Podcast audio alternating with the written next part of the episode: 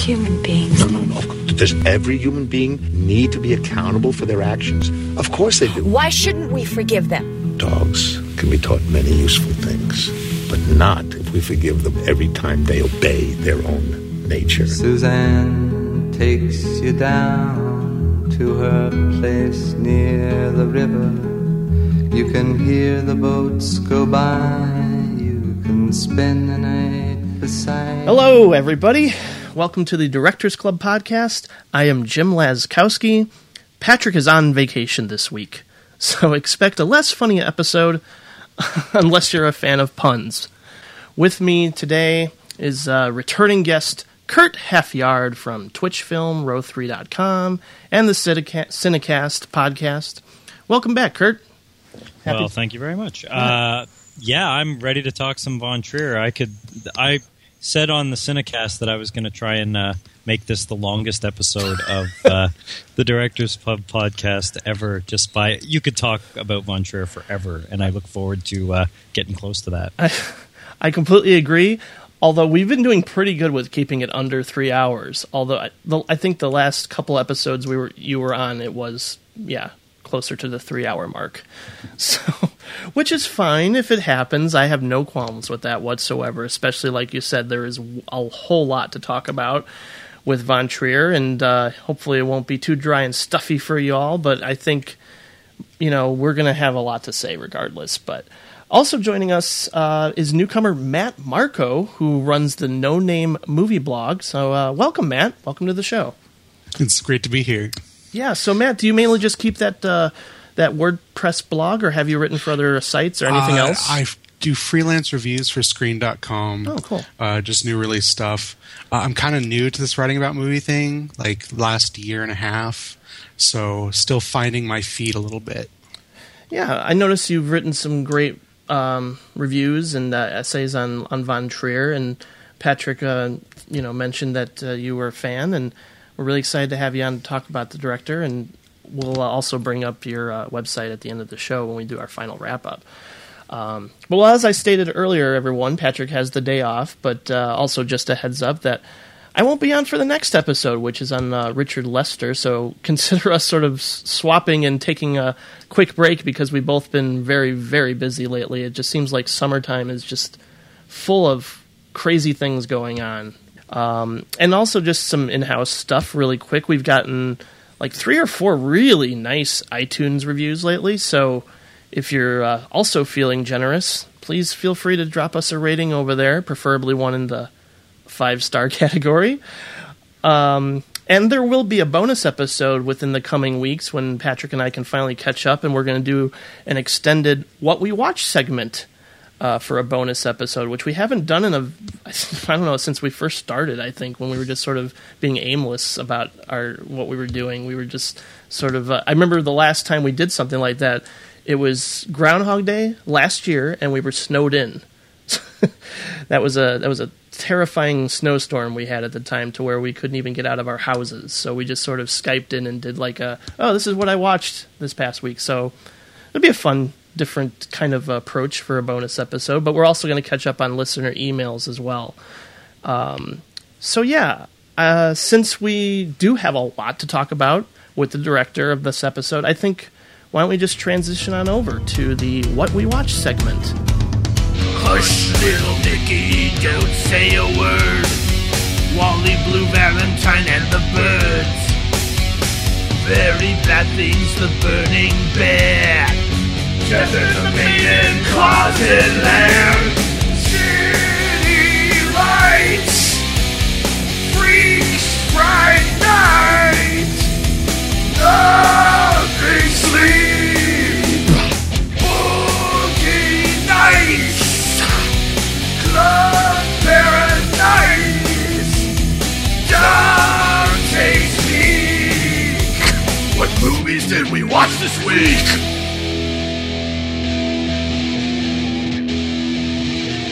Kurt, why don't you go first? Well, uh, like you said, July is one of those months I've been on the go. I've been doing a lot more reading because I've been doing a lot of traveling uh, lately. But Oh, do you tra- do you read and drive at the same time?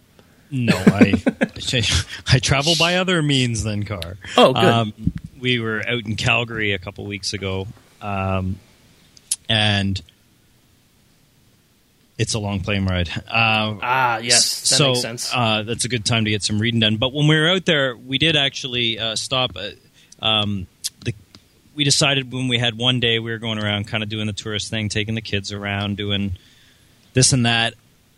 One one evening, we had kind of a quiet evening. It was it was raining, and and we just stayed in for the evening. And lo and behold, E.T. was on TV. Wow. And the kids had never seen E.T. before and and I realized that watching a movie on TV, like broadcast commercial TV, is I mean, to be honest, that's probably the first film I've watched on TV in over 25 years. I I, I, I forgot um, about you know once once you could buy VHS. Yeah. Um, and and keep them that and that I don't know when that was the late eighties. I'm staring at um, a clamshell box of ET in my room. and I it's it, you know, a clamshell VHS box that was once at one point dubbed a limited edition or something, you know, like Oh, when they started doing sell through. Yeah. Um, but but here's the thing. So let me let me set up the the viewing experience. I, I, Mm-hmm. I mean, usually I wait for that kind of stuff if I'm going to take the kids to watch it to play at a rep cinema here and go to the theater. But it was there, and uh, the the two people that were hosting us, generously hosting our stay, um, were big fans of the movie, and they wanted to watch it, and the kids hadn't seen it, so they wanted the experience. But it ended up being it had been 20 years since I'd seen ET myself, uh, but it the TV broadcast version was the car keys and walkie-talkie version, um, which I knew immediately. Like I, I was aware when they released it on I don't know if it was DVD or if it was Blu-ray or whatever they released it, where they did some of this CGI editing and took out the guns and stuff. Um, I was aware of that stink, but I was not aware to the extent that this film has been edited. So There's that a lot was, of it. So if TV was strike number one, yeah, and they they crank up the foley on the keys jingling and jaggling. It's distracting it's hell. Um, so strike number one was it was on broadcast TV. Strike number two was that it was the key and walkie-talkie version. Um, strike number three is that it was on one of those new or new-ish, uh, new to me, um, super high refresh rate TVs. So it looked like you were standing over. I don't know. Was it uh, Jan de Bont? I don't know who shot ET. Um, it looked like you were standing over the shoulder of the DP while he was adjusting lights. Like I, I- those That's TVs weird. should be stricken from the planet. They wreck films. I'm going to get into the, the movie in a minute, but I just wanted to, to build some context um, around that because all of the the scenes in the um, in Elliot's home um, looked really flat. Like everything looked really flat. Like even the like the the, the wonderful lush sort of where the ship lands at the beginning and you know ET's out there picking plants and so forth. It, it just all looked really flat and garish and gross. And and I imagine if if I had thought of it, I could have gone into the TV and just turned the refresh rate down. It probably would have fixed the problem. But whatever, I wasn't going to mess with someone else's TV. Um, but uh, yeah, it's a strange movie. That movie traumatized me as a child, like more than any other movie I can remember. That movie traumatized me, and I saw Jaws before I saw ET. But there was something about the assault of the uh, hazmat guys in the house, like the spacesuit. It's it's just such a surreal image. Oh, I know And- that totally freaked me out when I saw it back when I was Yeah. a kid. that um, although you know watching it now many many years later I, i'm a little bit more pragmatic about it to me it's more about um, just how damn cute drew barrymore was as a child. Like I, that was distracting. It was distracting when you're watching it. You're like jesus that little girl's cute. Like really? Like crazy. Um, but uh, yeah I, I don't know if the movie i don't know.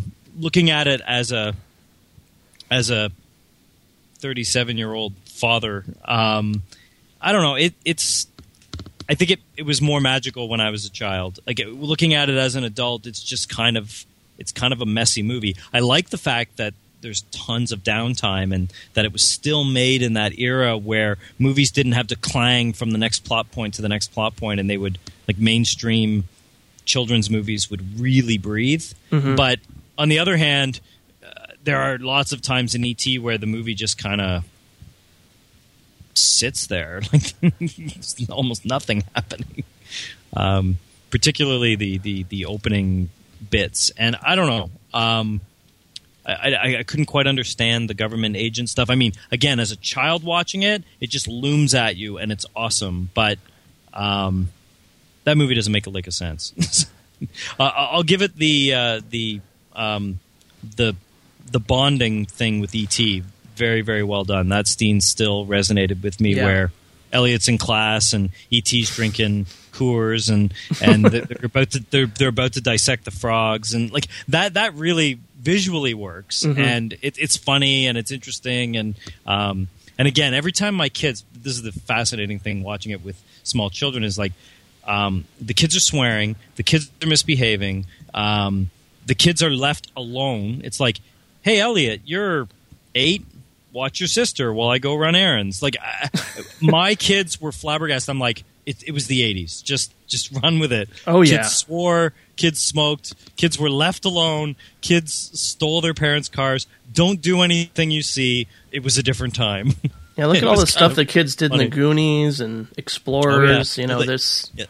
they were it's running funny rampant. that they never. It's funny that because my kids have watched the Goonies many times and they love that movie, but they never commented about like the kids in ET for the first half of the movie are downright surly. like they Mm-hmm. are surly. I mean, I understand it's like she's just had her husband leave her and there's all this tension in the household or whatever, but the kids really go out of their way to be assholes in that movie and and my kids picked it up whereas in the Goonies it's just like the kids are just hanging out, like they're just you know doing their thing.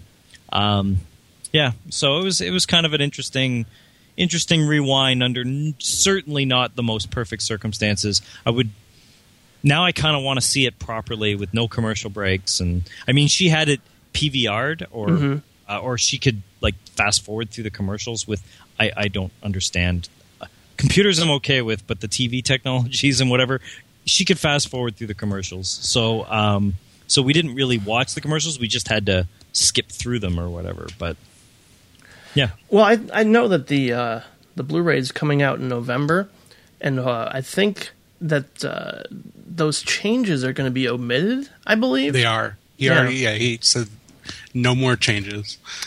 Yeah, because he's he's not a fan of doing that. He's I mean, whereas Lucas can't help but do that consistently to all of his movies. I I, feel like I feel like Jaws was the breaking point there, where he looked at it and was Mm-hmm. like, either I have to fix this, or I need to just make a policy not to. Yeah. and he decided not to. Thank God. oh yeah, so and- Jaws is completely untouched. Like the the actual 4K or 8K or whatever K Blu-ray Yeah, it- master is playing in the cinemas right now here, and I have not had a chance to get out um, and It is see the, it. it is but the same movie that came out when Jaws originally came out. that is the way it should be. Yeah. Like I, I'm not a I'm not a gigantic hater of them like removing the telephone pole prop in uh, Raiders of the Lost Ark. You know when the when the truck turns over, or or like getting rid of the glass that you can see when the Cobra spits at Indy. I'm not a huge detractor of that. Like the very subtle scrubs because I'm sure they recolor time these things when they when they remaster it. So it's like there is like even if it's the exact same movie, there's there's some like otherwise it wouldn't be remastered. It would just be that movie just copied over, right? So uh, I'm not a but but yeah, the uh, the the, the wholesale changes or, or trimming of scenes, unless you're going to say it's a totally different version. But if I'm not mistaken, the ET DVD when it came out had both versions, so yeah, I think so. you could show this bastardized, ghastly version, or you could, I've- you could still watch the original. Even more problematic than the walkie-talkie thing is the inserted ET shots. I feel because they all feel really out of place. yeah, I remember that being an issue for me too when I rewatched it. Okay, wait a minute, wait a minute, because I didn't notice this. They're Which they're ones are you they're talking about? CG ET puppets or whatever models put into the movie in the new version or in the revamped version. Mm-hmm. Can you um, can uh, you uh, throw throw an example out off the top of your head? Is like when he's in the fridge, or I'd have to Google it. Yeah, I'm not 100 percent sure myself. I did. I, I want to say that this, yeah, I saw the, the the the retweaked version of it at a drive-in, and that's kind of it was a really sort of wonderful experience for me rewatching this along with Close Close Encounters at a drive-in. Like because that's that's when I first fell in love with movies back in the mid '80s was Yep. seeing something like Explorers at a drive-in, and although I my first experience with with ET was at a movie theater, and I was actually like sick to my stomach from the towards I- the end because it like it it, took was me two viewings. Sorry, I didn't mean to. yeah no interrupt. it's fine. It was just emotionally like I don't know as a kid I couldn't take it or there's something about the way it becomes really horrific. So I was I was born in '75. The movie came out in '82. So uh, um, I was seven. Again, I'd seen Jaws when I was six, but I but I had to leave the cinema. I saw Jaws on VHS, so I didn't see Jaws in cinema. But I had to leave the cinema, and I didn't see ET fully until the remastered. Like they did not remastered. The they used to re-release movies back then in the theaters, and they gave ET a full, like wide everywhere re-release in '84. So I said the second time around, I saw it completely, but I had to leave during the again the what's his name Peter Coyote and his and his Yeah. gang of, of suited men finally catch up and and and like seal off the house or whatever.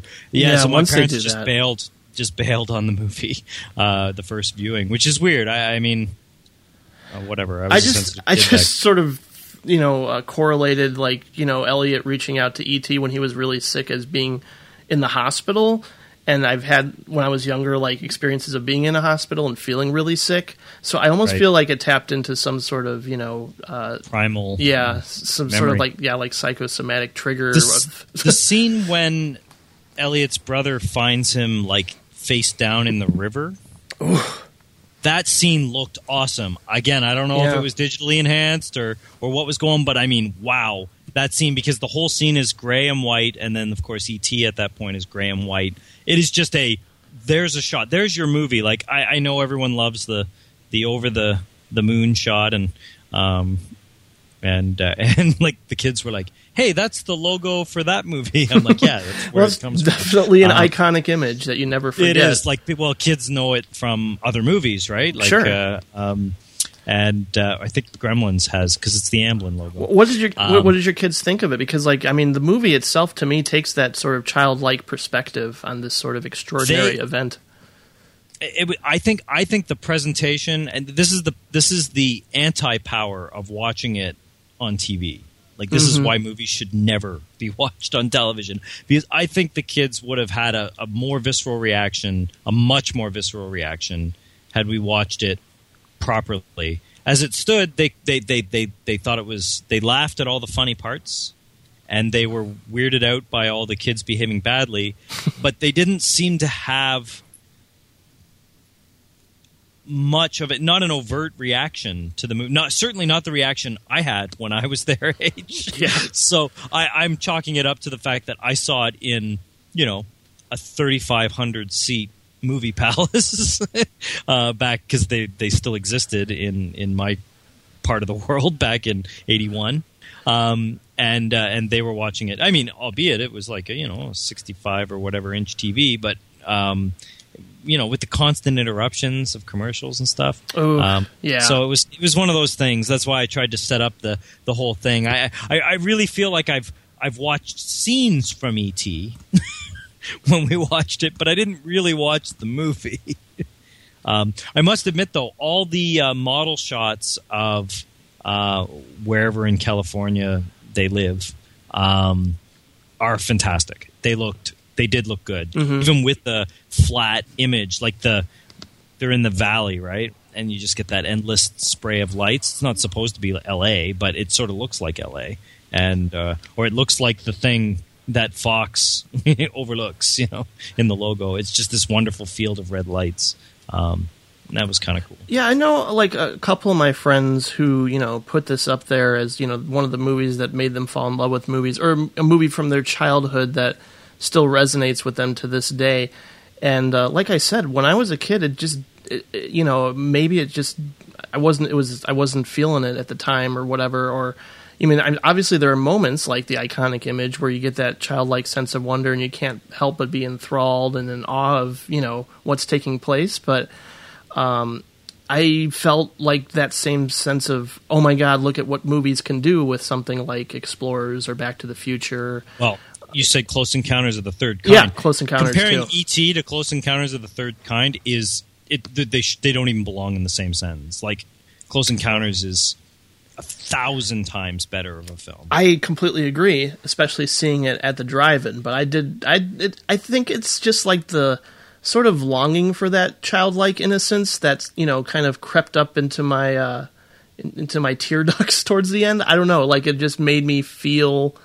I mean, again, it could be just the environment too. Seeing this at a drive-in when you know, especially since drive-ins are very hard to come by around here, and being able showing rep programming that's Yeah. uh, almost uh, that's almost an unheard of. I know, and it was wonderful to see two movies that you know I saw when I was six or seven years old.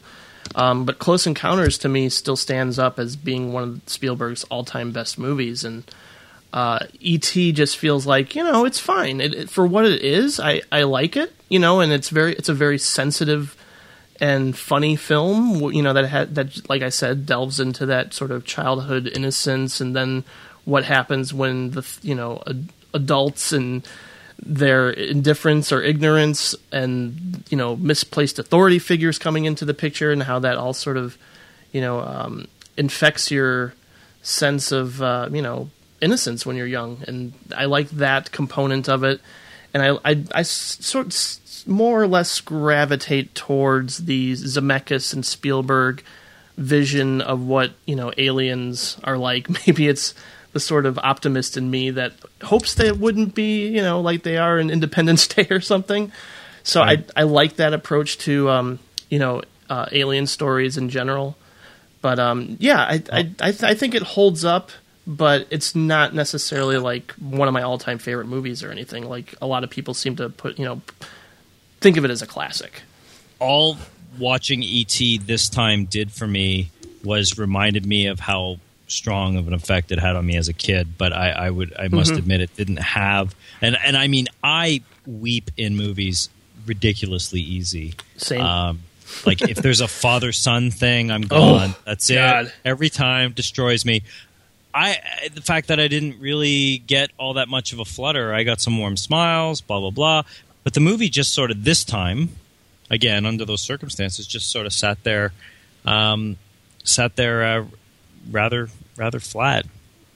But I maybe must give it a admit watch those again. those changes now, and uh, I'm glad in a way that I was not aware that they put in CGI ETs in the middle of the movie because that would It's, have uh, been it's more actually the beginning. I looked it up.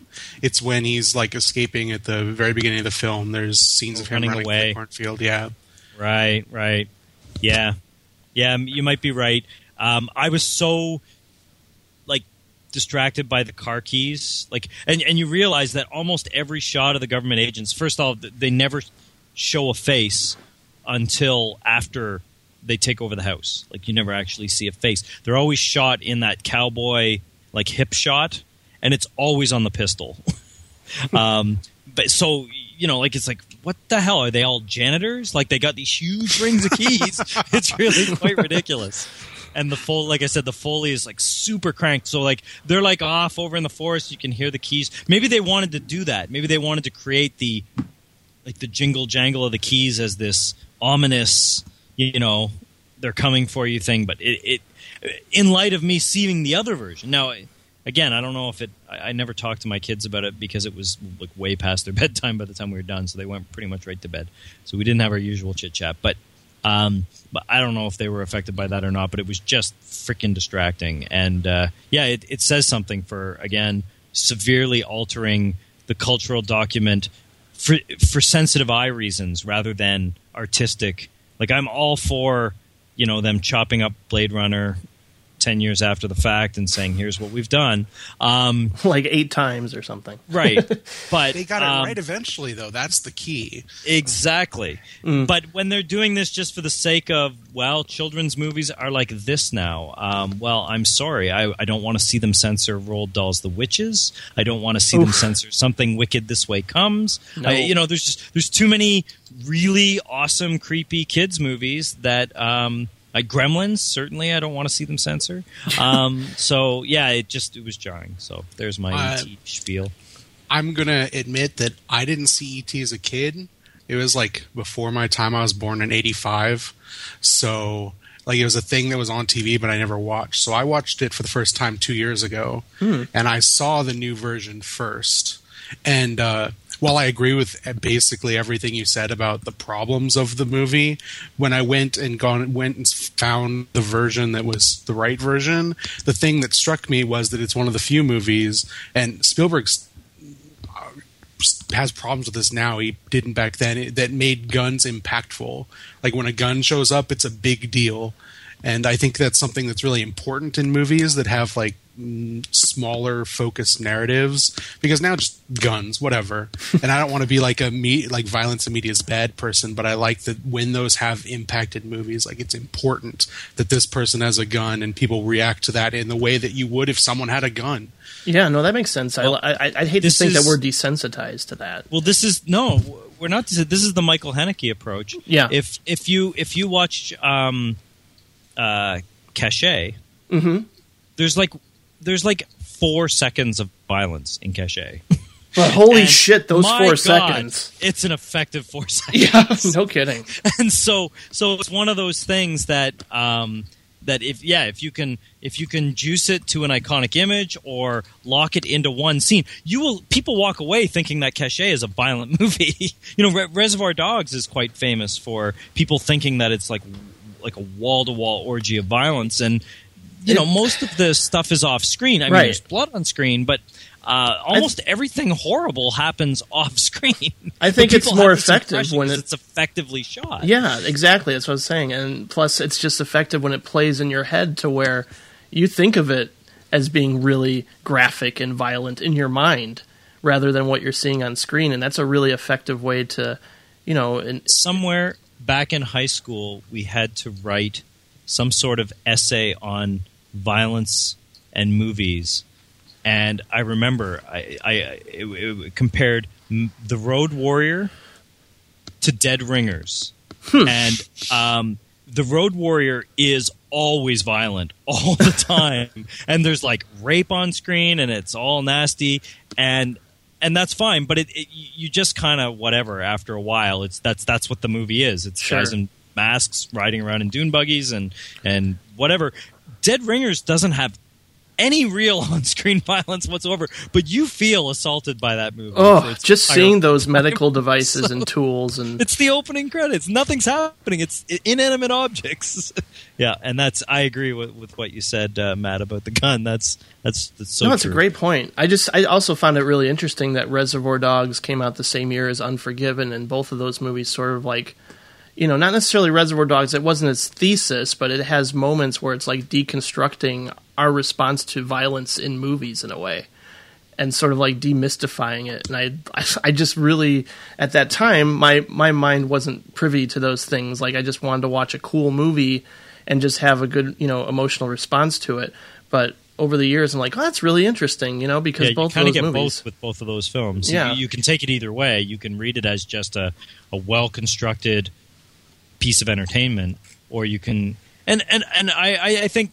ET has some of that. Like Mm-hmm. I mean, like you can you can spend a lot of time, and I'm sure there's been tons of words written on you know ET and and like you said, and the divorce and the kids and and and, and everything else. But um, uh, I, I, watching it now, it, it was kind of dodgy and and how it held together. So just good good old fashioned fluff, maybe you know. There's nothing wrong with that. It- you know, I just think that I, at the I time, consider it definitely in the in the uh, middle to lower. I mean, I like the fact that Steven Spielberg made a a an alien movie that was small and very intimate. Like that, I do agree Sure. that that's a noble thing to do. with But with the War of the unfortunately, it's a Worlds being small the movie. opposite. yeah, exactly. Yeah. I It's- liked it's War of the like- Worlds. Actually, I was surprised. It's not like Close Encounters wasn't a small, intimate movie. Like nothing That's happens why- for most of that movie. Exactly. Mm-hmm. That's why I think it's the, the thousand times better film because it kind of does everything that ET does, except the protagonists are adults. Like, but I can mean, you? Would a kid respond to Close Encounters? I feel like ET is the version that is for kids. I did. I mean, I saw it when I was probably too young because there was some stuff that was really creepy in the first half of that movie. To Yeah, it you know, blew to like po- power outages for me like triggered effect. sequence, Yeah. Ooh. like and the and the final sequence. I mean, Close Encounters engages children because I saw it when I was very young and I remember being, but I wasn't like I was gutted by ET. So there Mm-hmm. you go. So obviously, clearly, it was still Close Encounters for kids. I mean, I think I was a little more restless at times, you know, because there's this long period of, you know, Richard Dreyfuss just obsessing over the uh, image that he has, which, you know, now I adore it. I adore everything about that movie pretty much. But I think as a kid, I was kind of like, well, when are we going to see the aliens? you know, maybe I had that a little bit, but I think I still loved the movie, and it could have been just because of how spectacular th- you know how it all plays out and everything. I think I think I think kids could get into it, you know, overall. we had a high tolerance as kids for watching movies because my parents would just bring us to whatever they wanted to watch. And there was no So, like, distractions. there was we- no phone we and no laptop. You know, We watched Out of Africa with my parents. Oh my the God. Redford Streep movie. I mean, there's nothing in that movie for kids. Nothing. And we just sat there for, and it's not a not a not a short movie either. I still remember us being fidgety in that movie. But so something like Close Encounters, no problem. I think I might have sat through the Milagro Beanfield War with my parents Yes. for crying out loud.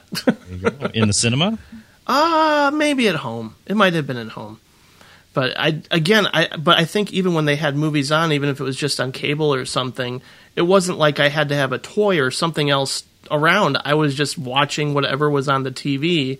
Maybe I wasn't fully engaged with it at all times if it was a boring movie about adults, but I was like, "Oh, cool, I'm watching something." And nowadays it's even harder. The magic box is on. I must pay attention. yeah. So, uh, Matt, what what would you like to bring up real quick here? Uh, I'll try to be shorter than the ET talk. Oh no, that's Um, fine. I love I love talking about ET. That was great. so everyone on Twitter is talking about Newsroom and watching it, despite the fact I think everyone I know hates it. Interesting. And uh, I watched the first episode, and all it really wanted to make me do is watch broadcast news again, which I've been doing a lot recently. I told yeah, broadcast news is one of my all time. all around. Yes, absolutely. Albert Brooks forever. Although Patrick, I, I don't want to say like because he can't defend it himself right now, but he hates the final few minutes of that movie. Like he think it betrays the rest of the movie, and I'm like, I don't see where you're coming from with that. It's just a reunion. you know, I agree. Absolutely. Um, but the thing that it struck, strikes me the most in contrast to the newsroom is that broadcast news has an appreciation and sympathy for people who aren't like mouthy intellectuals. Uh, they, um, the William Hurt character is brilliant. Like I feel like he is the focal point of that movie, despite being the bad Jeff- guy. Are we talking broadcast news or are we talking the newsroom? Broadcast news. okay, good. Uh, I feel like he's the focal point of that movie, despite kind of being the bad guy that you want to hate. Bec- and uh, I feel like movies about people who aren't like witty intellectuals don't happen well very often. Like you see buffoons, but not people who just really aren't articulate or smart. And uh, that's the thing I really like about the movie because it ends up making you sympathize with him and makes everyone kind of culpable in this degradation of news standards Yeah. in the way that Sorkin won't believe because of his idealism, like grasping onto this idea. Things were great back then. No, people were always bad. It's just the natural tendency to sometimes do wrong things. Now I haven't Uh, seen the newsroom pilot, but does he get on his soapbox quite a bit? Because that was the thing that turned me Oh off about God. Studio 60 on the Sunset Strip was like it felt like his network moment. You know, like I really, I really like Sorkin. Like I liked uh, Sports Night and I like West Wing quite a bit, despite the fact that they have these problems too. Sure. But it feels a lot angrier and a lot more like old man railing against kids on the internet. And uh, as a kid on the internet, I disapprove. Well, that's no. I mean, I think that's what's interesting with broadcast news is like you, you, you. Those are like three of the most fully dimensional characters, you know, in almost any sort of rom com kind of setting where it's like you do have sympathy for each character at different times, and then there are times when they do despicable things and you can't stand them for what they're doing. They just feel really human, you know, despite being witty intellectuals too. You know, it's like that's that's something about that movie is like there are pieces of dialogue that just feel like oh yeah this probably this feels like a screenplay but it just fits so well with with what these characters and how they would interact with one another to Um, be perfectly honest, they do. Well, maybe you said this already, but they do really give props to Hurt being able to do what he does well. Mhm. Like it may not be what Albert Brooks wants it to be. Uh, I mean, but he goes out there with you know he he he hits his marks, which is part of production. and uh, Albert Brooks is yeah, like the, the, the one of my all time like pure horrific but still absolutely hilarious scenes is when Brooks just starts sweating and Yes. just melts right down. Like that is a golden moment in cinema. Like it is it is so like you say like the Ricky Gervais like sort of comedy or whatever. It, it it's all little league compared to that scene. that scene Oh, I know, just and just I mean, this is the moments that he, you know, sort of uh, breaks down a bit with with Holly Hunter and just starts being completely honest and confessional to her about how he feels. It just feels like, oh my god, I've had moments like that where I certainly wasn't that graceful, or at least came up with these awesome things to say, but he just nails it. Albert Brooks is amazing in that movie. Like he is more or less Albert Brooks, but just like I mean, just the, again, I think James L. Brooks respects his characters so much, and also is not afraid to let them be imperfect, you know, and just let them have these incredibly uh, sort of flawed moments in their lives and acknowledge them and let them be, you know, who they are in sort of like this organic way. And it feels it feels like a you know like he loves his characters and and wants to showcase them in a way that man, I don't really get that from a lot of other uh, sort of rom coms with that, and it's got just an awesome sort of backdrop behind it all too.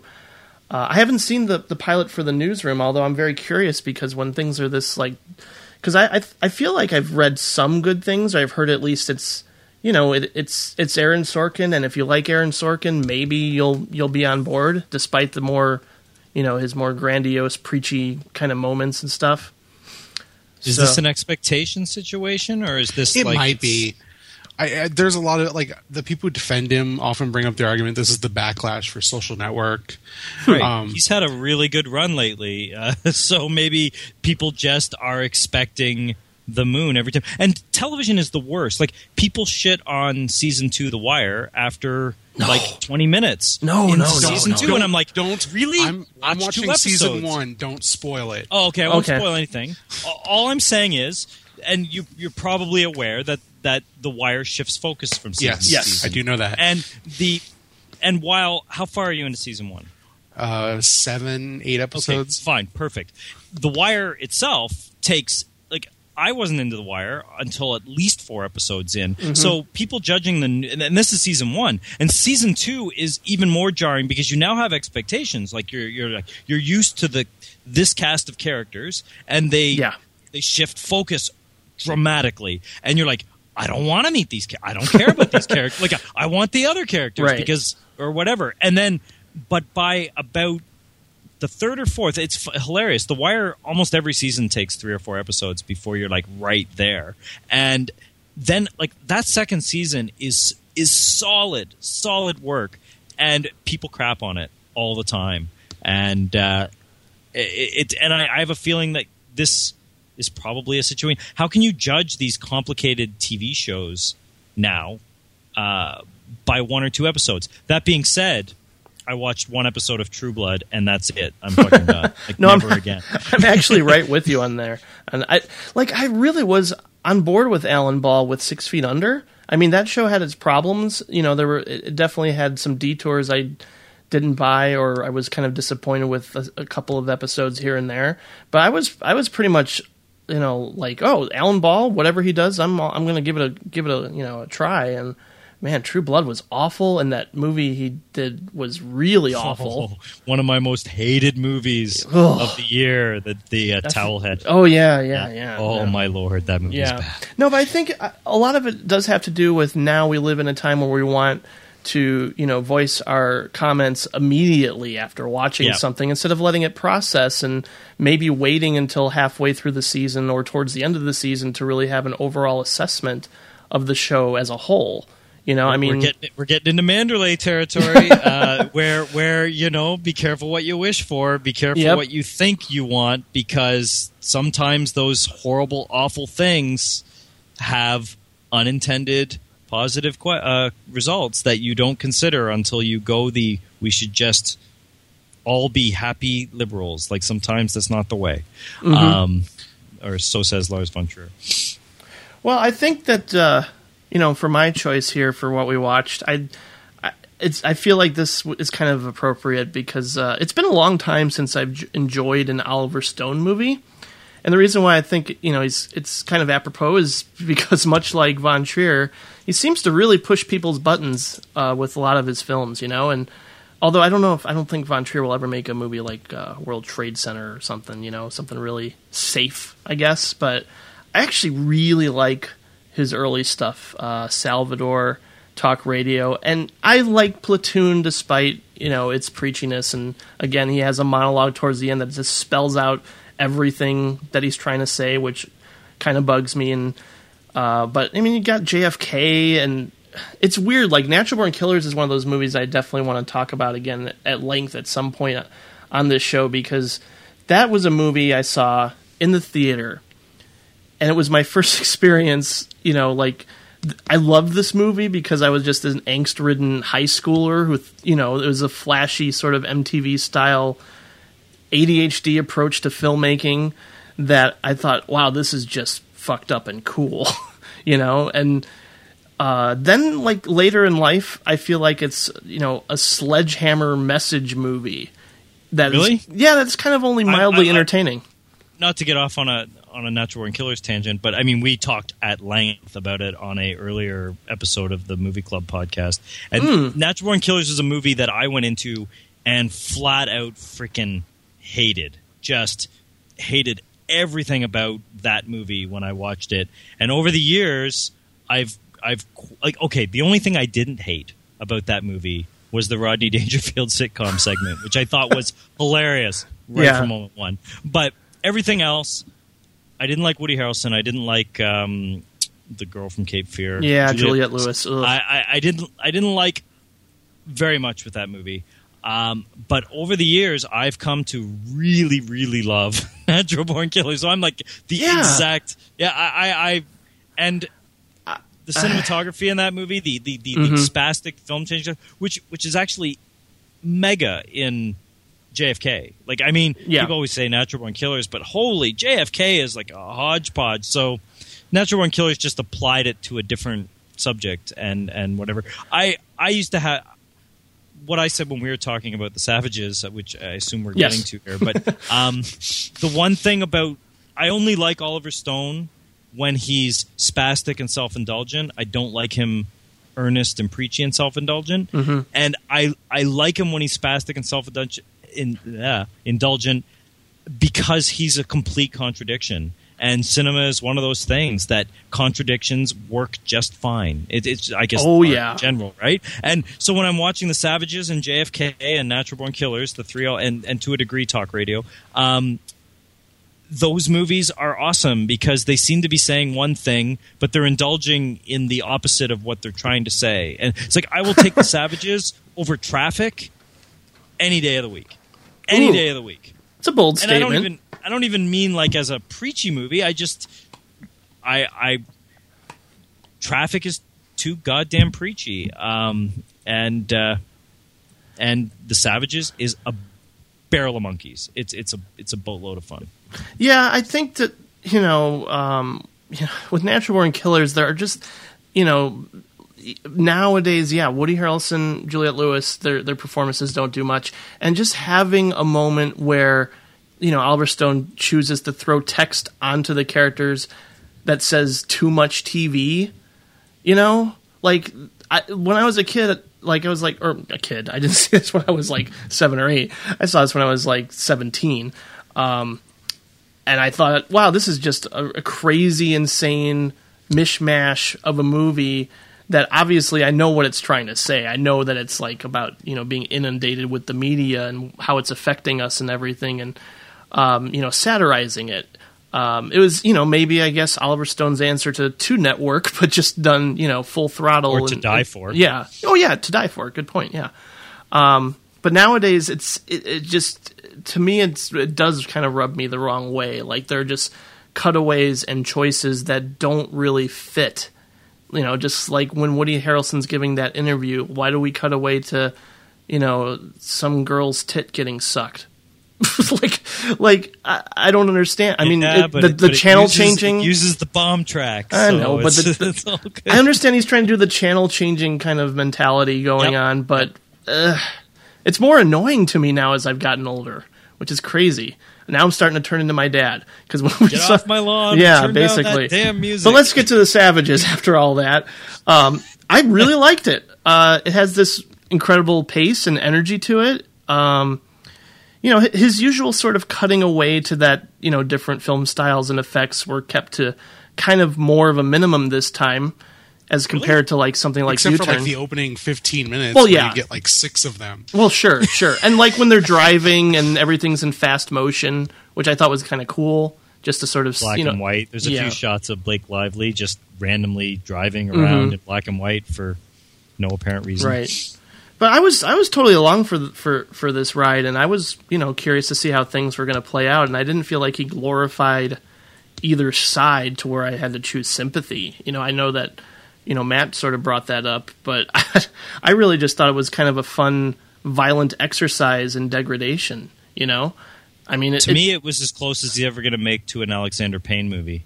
He's Hmm. he's lobbing he's lobbing stink bombs in all directions delightfully, and and uh, I'm cool with that. Has Yeah. uh, anybody read the book? no, I haven't. I know that one of our previous guests is a huge fan of the book, so I, am curious to get his thoughts on it. I, I, I really like the author, but I haven't read the book. Mm. But Don Winslow writes kind of these low key, like modern noir books, and uh, it feels like so. When I watched that movie, I felt like it was Oliver Stone doing an Elmore Leonard movie. sure, yeah, Totally. yeah. just like these big, broad noir, like stock characters brought into the modern era and then used for haphazard social commentary. Yeah, I mean, like Uh, there's I really one like moment. Savages, but it's bananas. It is. It's And I- bananas, and and and that's what this is the thing with Stone when he goes there. You know, when he gets all De Palma like and starts fucking splitting screens and doing everything, I am like on board with that. Like I I I, I kind of dig that, and you know what? It's been a good like eight years since I've seen a post Pulp Fiction like Tarantino wannabe movie, and I'm fucking cool Yeah, with that. that's a- like I- that's a I- good point. I'm ready. I'm ready for this year's things to do in Denver when you're dead. You know, like I'm ready for that. I didn't like things to do in Denver when you're dead when it was new when when it came out because we were inundated with post Tarantino wannabes. But it's been a while since someone's made that, and when you look at the scenes with Salma Hayek and Blake Lively and and Blake Lively and Benicio del Toro, those are Tarantino esque scenes where he just mm-hmm. lets the actors do their thing. And the actors are not they're not real people. Um, they're they're just awesome on screen avatars of something, and that is fucking great. Oh no, Like, totally. I mean, I I, let wa- two I do actors have a wonder. scene, you know? I do wonder if we're elevating it just because it isn't Wall Street 2 or any given Sunday. And like, I, you're right though, because I think that if this had come out, you know, post Tarantino, it would have seemed like another, you know, True Romance kind of a ripoff or something because it has a Tony Scott kind of feel to it, and it's and it's over the topness, you know. But but let's be fair. I mean, who was doing, um, you know, uh, spastic, epileptic, avid seizures first? Was it Oliver Stone or was it Tony Scott? I don't know. I, I always think that Oliver or that Tony Scott got into that like super nutso period well into the like closer to the 2000s like when he made the um BMW short, The Hire. You know, I don't know if you've ever seen those. They they're like a bunch of short films by different directors, and they all star Clive Owen. And they were commissioned by BMW. They're Hmm. Oh, wow. they're all quite good. And so Ang Lee did one, and and um, Hmm. in Iñárritu, the the guy who did uh, Amores Perros, he did one, and um, Tony Scott did one, and that was the first one. It's like a it, it's Gary Oldman and uh, I can't remember who else, but it's like this James Brown making a deal with the devil, and it's like totally spastic.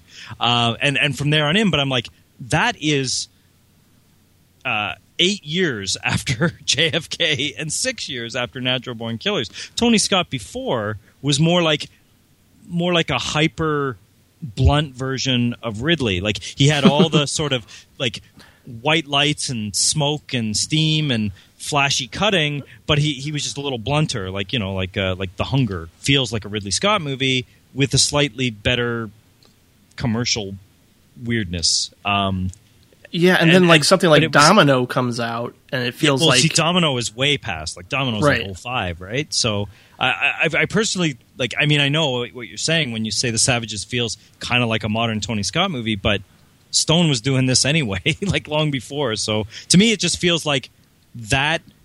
You know, id yeah, you know sugar sticks version of Oliver Stone is what I like, and and that the, the Savages for me, just I, I I was the most forgiving audience um, when I watched that Yeah. movie because so much of it worked. yeah. I know it was just an exercise in you know pulpy entertainment, but I mean, it, I guess if people think that there's more to it, like you know a, a hidden message about the war on drugs, I kind of wasn't conscious of it necessarily. I mean, like there's certainly like a moment where you know uh, Travolta brings up the whole sort of Walmart uh, you know perspective of how the drug trade is going on. And um, you know I, I, that didn't really make me roll my eyes because it sort of fit with the the overall context of the scene and how the characters were thinking in terms of business propositions.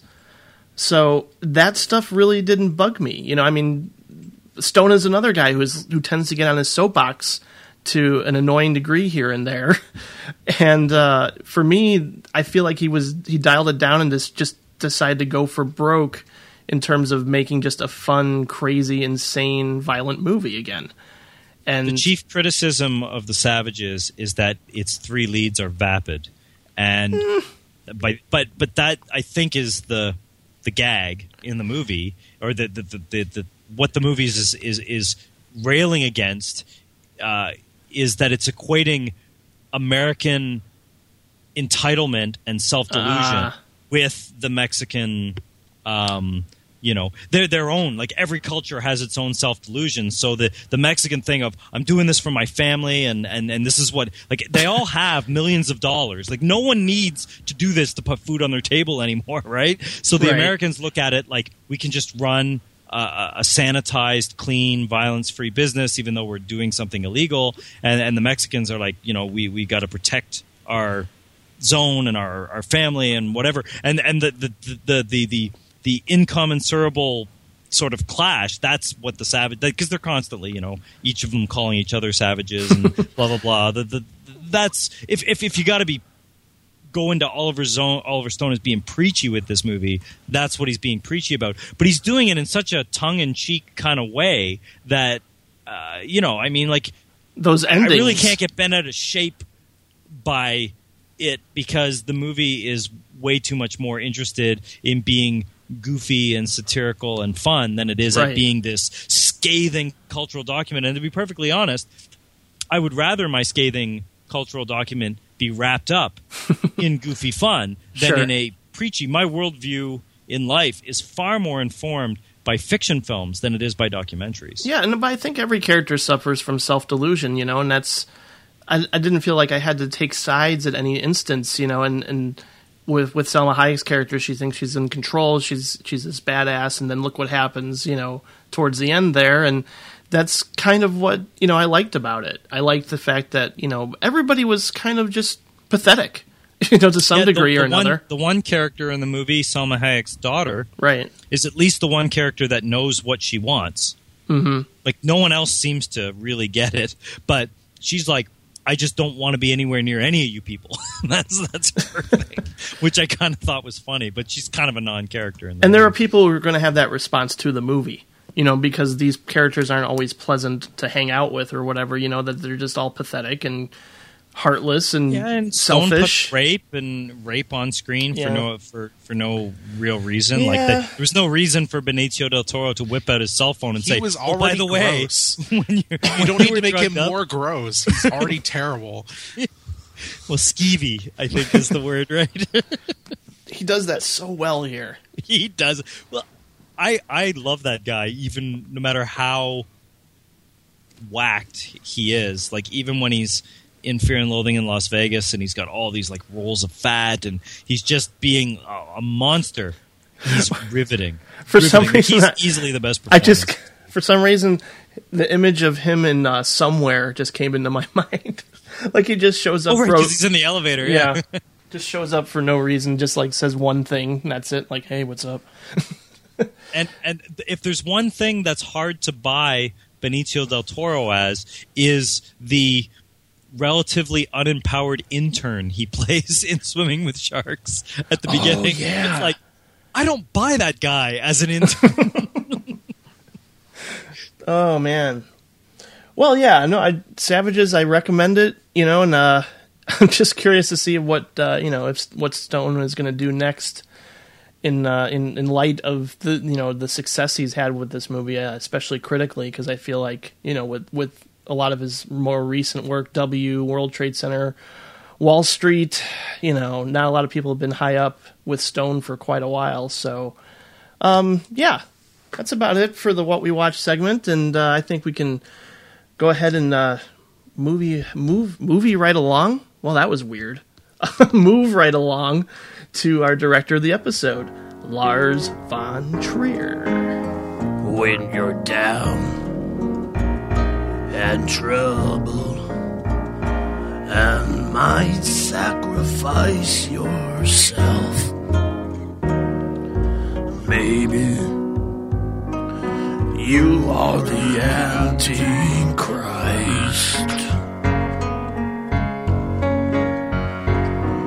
You've got melancholia. Oh, you're a dancer in the dark. And graced the towns of Dogville and Manderlay. Chaos reigns. You just call up his name. And you know he'll direct a film.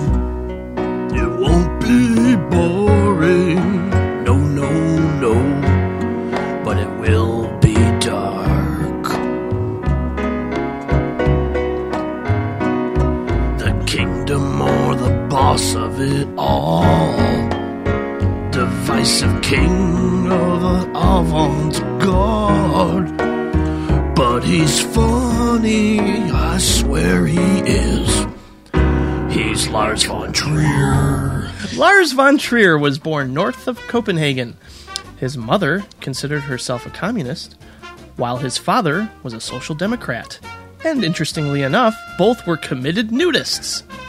His parents did not necessarily allow for much room in their household for feelings, religion, or enjoyment, and also sort of refused to make any rules for uh, the children with kind of complex results for von Trier's personality and development.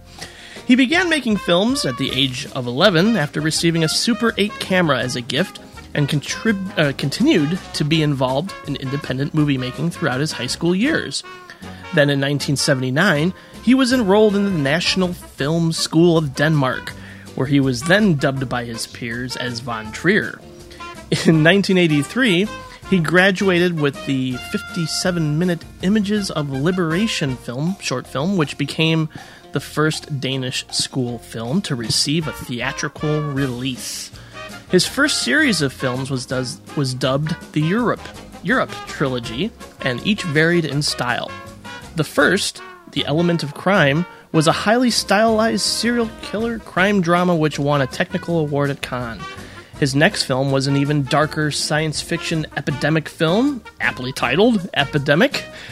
And then he completed the Europe trilogy in 1991 with Europa, also known as Zentropa.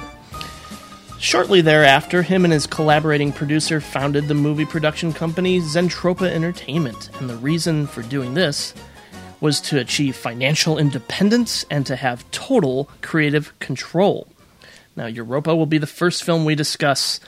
And uh, before we sort of go around and do a roundtable discussion and give our overall impression of Von Trier, and then segue into our discussion of Europa, I wanted to play this voicemail we got. This is Zach from the uh, Film Jive podcast, and I'm calling in regards to your uh, upcoming episode on Lars von Trier, a, a filmmaker that I quite admire and uh, certainly a, a provocative one. I've probably only seen maybe about half of Von Trier's filmography, but I've I'm yet to see a film that I didn't uh, admire or sort of respect in some way. I never feel cheated or underwhelmed after watching his one of his films. There's always a very gratifying and rewarding experience on some level, even though his films aren't casual watches. But I don't think that's necessarily a bad thing. A couple things I love about Lars is his sort of humanistic eye and how he uses that to approach different kinds of stories. And I think with that approach, he's able to treat everything with a real sensitivity, which I think keeps him connected with his work. Everything feels just as real for the filmmaker as as it does in the audience in that very same moment. And um, you get a real sense of that. Um, I also love his sort of revolving aesthetic experimentation you know, no two films really look the same. And, and he's a filmmaker who's dabbled in all kinds of genres, comedies, musical, television, film noir, period dramas, and end of the world films. So he he's definitely nearly tried just about everything. And uh, unlike some people who think Lars can be a bit misogynistic, I, I consider his female leads to be very strong and willful women, even though they do undergo a great, great deal of abuse. I think he's a director who is able to take an actress and sort of nearly reshape them to where they give it a, a performance that we've never seen before. Something like Kirsten Dunst, who I had kind of given up on until Melancholia, and Charlotte Gainsbourg is always brilliant. And then you have performances like Nicole Kidman, Bjork, and Emily Watson, all giving, I think, career-defining performances in, in the films that they starred in for Lars. Um, so he's a filmmaker that I haven't seen enough of his work yet, but he's certainly somebody I respond to with his melodramatic material. And um, I'm really excited to check it, hear your guys' episode. Uh, say hello to Kurt for me, even though I never talked to him. But I love listening to him and the rest of the gang over at Row 3 each week. Uh, but thanks for taking my call. Keep up the great work. Uh, talk to you guys later. See ya.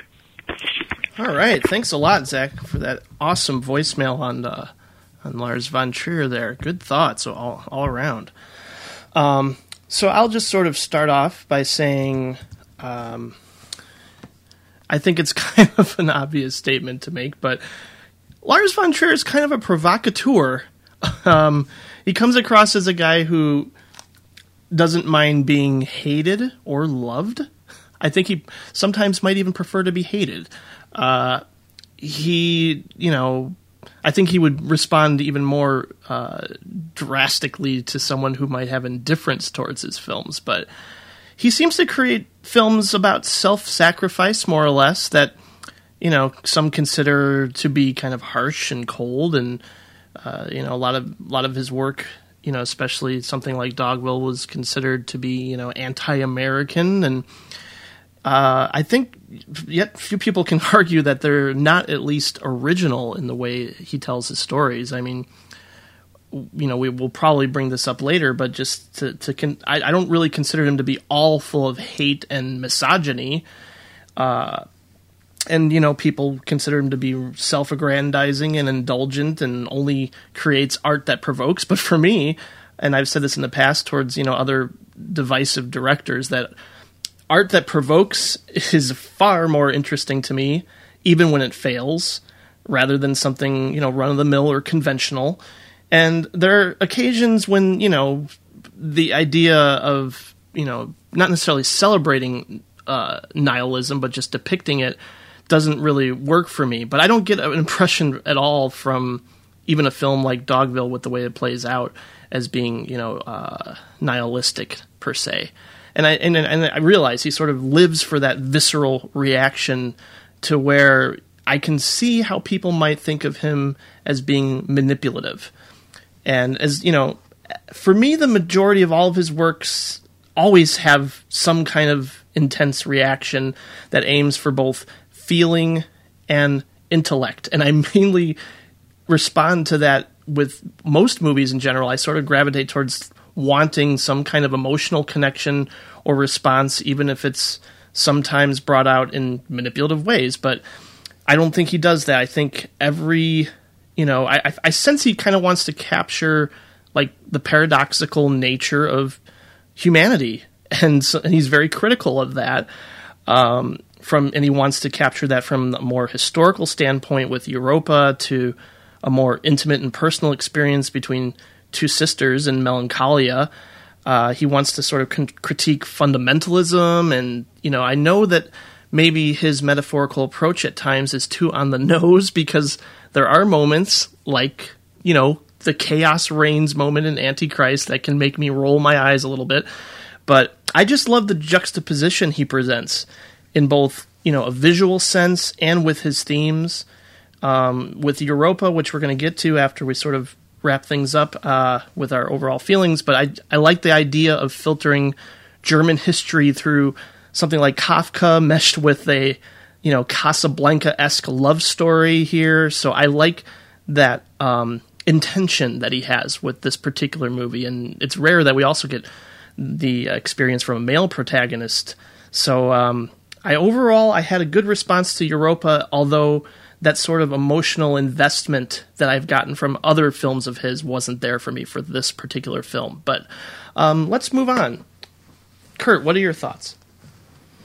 Well, let me let me back up and and come at it from where I come into Lars von Trier. Mm-hmm. Um, the first thing I saw from Lars von Trier was at a rep cinema when I was in university, uh, and it was the Kingdom series. So they they Ooh. even though that was shot for Danish TV, they showed it in the cinema. So you watched like I think it's five hours if you watch it without break and whatever.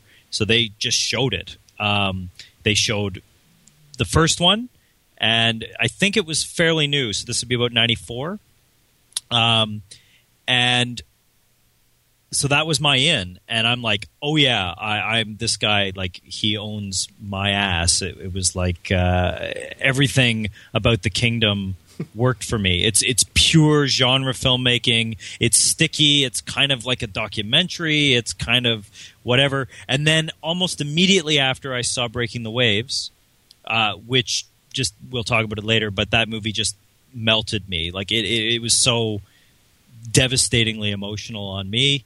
Uh, and then it was like, I got to see as much of this guy's work as I possibly can. So every every film that I've ever seen by Lars von Trier, I've seen in the cinema. Hmm. Like I've never seen him on DVD. I mean, I've watched them. Like I when I rewatch them, I watch them. Even Zentropa, which I only saw um, for the first time four months ago, was or whatever. It was in the lead up to Melancholia. The local cinema here did a Lars von Trier retrospective, and so they showed a, a good chunk of his films. And and I'd never seen Zentropa, so I'm like, now's the time because that's the I, would always heard that's the one that has every film technique under the sun. So I want to see that on, on, the, on a cinema screen. You're so um, lucky. I would yeah, have loved to have seen it on the big screen. Well, I, I mean, I, I, I still found it very affecting when I rewatched it on the the Criterion mm-hmm. DVD, but um, that is like a true like movie. All of Von Trier's movies, even though he he had his dogma stuff and mm-hmm. and um, uh, you know with all natural lighting and no all sound must be diegetic and all these different rules and whatever. I don't think he ever actually. I have not seen the Idiots. Is that the only one that he made that's actually following those yes, rules. And but technically, it breaks a couple. yeah, yeah. There's Lars von Trier in a nutshell. Like, yeah, he he lays the hammer of this is what I'm going to do, and then he he just violates, Sub- subverts it. it. Yeah, very piercingly. Like none of it is by accident, or if it's by accident, it's that accident is considered and it rewraps around each other. The guy's very smart. Um, Definitely. So my my thing with Von Trier is I've never seen a bad Lars von Trier film. Now I've not seen the boss of it all, which is the one where he had like the computer pick all the shot angles, like which is bizarre. Oh, that is Um, weird.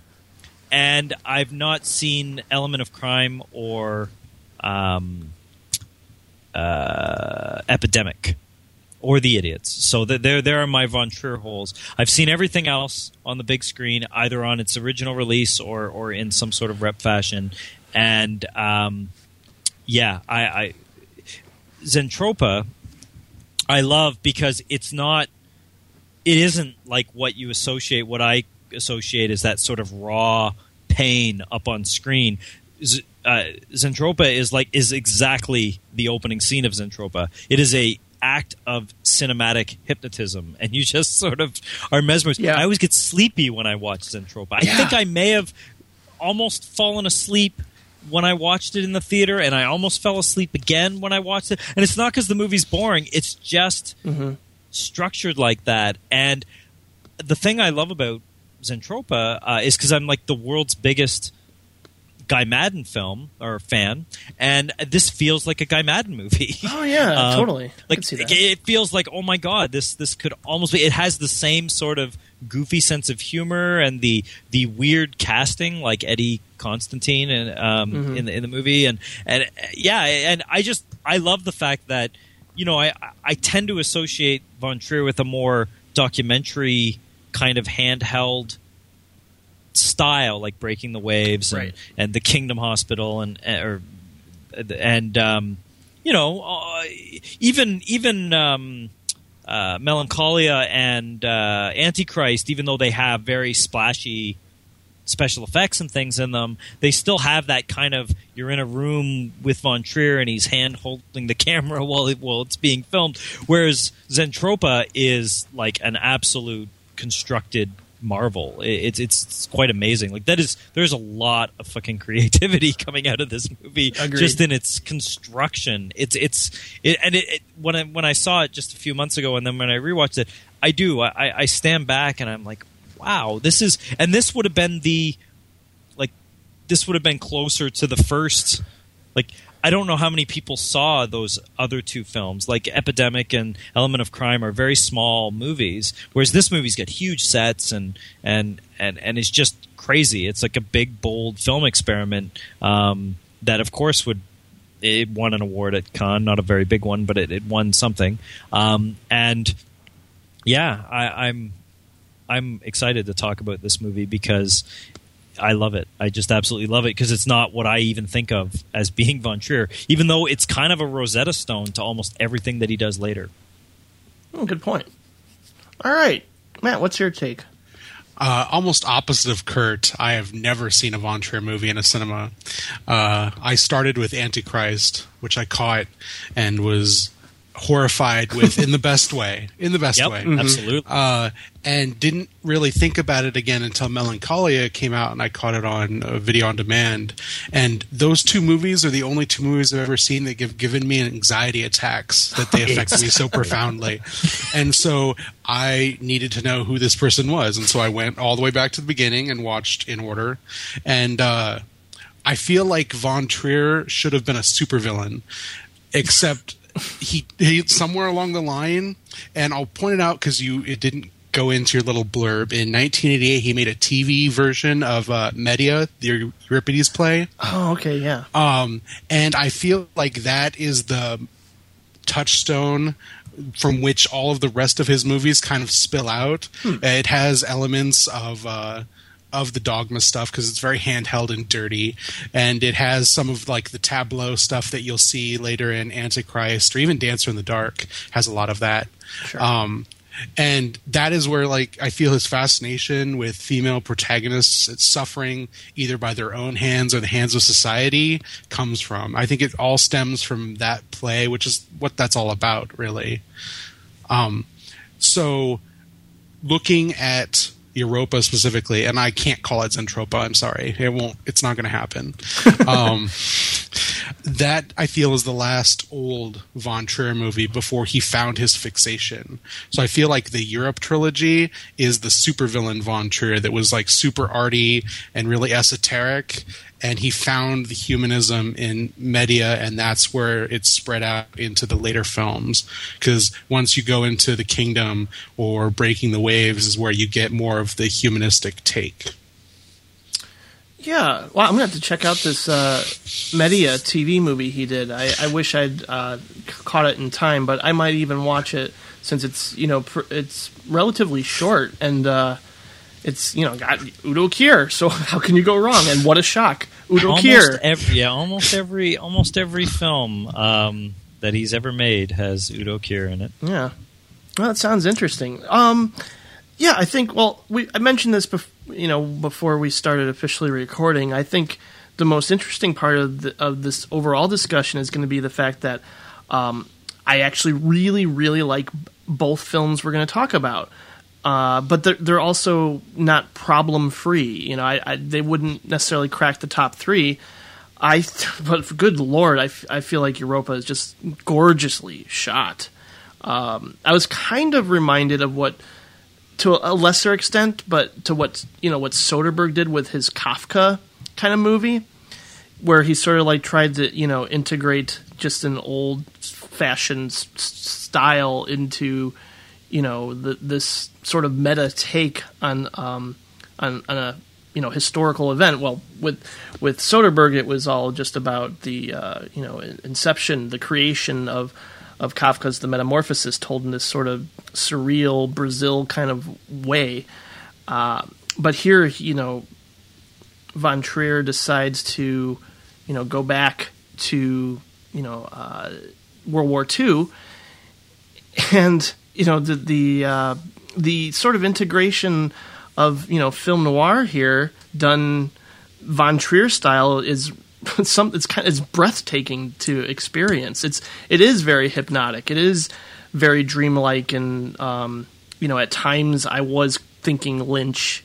Uh, but you know th- this again, th- but I th- it's one of those experiences, and I'm not necessarily going to even go to the extreme of saying uh, style over substance because there is definite substance here. It didn't necessarily strike me immediately because I was like kind of more focused on the fact maybe it was again expectations because I'm like, wow, Von Trier did this because it's not what I'm used to from this guy, which is also refreshing and wonderful at the same time. Because he's you know he's he's clearly a guy who loves you know uh, philosophy and, and and movies and sort of critiquing you know specific character traits or personality and you know put, putting that in the in the setting of World War II and you know part of me wants to automatically jump aboard this idea of cultural ignorance and blind idealism like you know making another thesis statement about America's involvement with World War II and you know sort of looking at the idea of getting involved with you know w- any war or communism is is futile and but on one hand I didn't necessarily empathize with its lead character because he w- I mean at first he is and he's even stated explicitly as an idealist but then he kind of becomes very passive and then uh, by the you know the end again we sort of get that sort of comeuppance that Von Trier likes to throw at us with his Well, protagonist it is. It's. I mean, to be really blunt, it's America in, in World War II. It, it, they they start off idealistic, Mm-hmm. good intentions. not involved, and then they drop nuclear bombs. Um, like, I mean, that's. I mean, to me, I think we're coming at it backwards, looking at Zentropa from the point of view of what he did after. It's Right. it's probably more interesting to say that this movie was Lars von Trier throwing his ball sack on the table and say, you know what?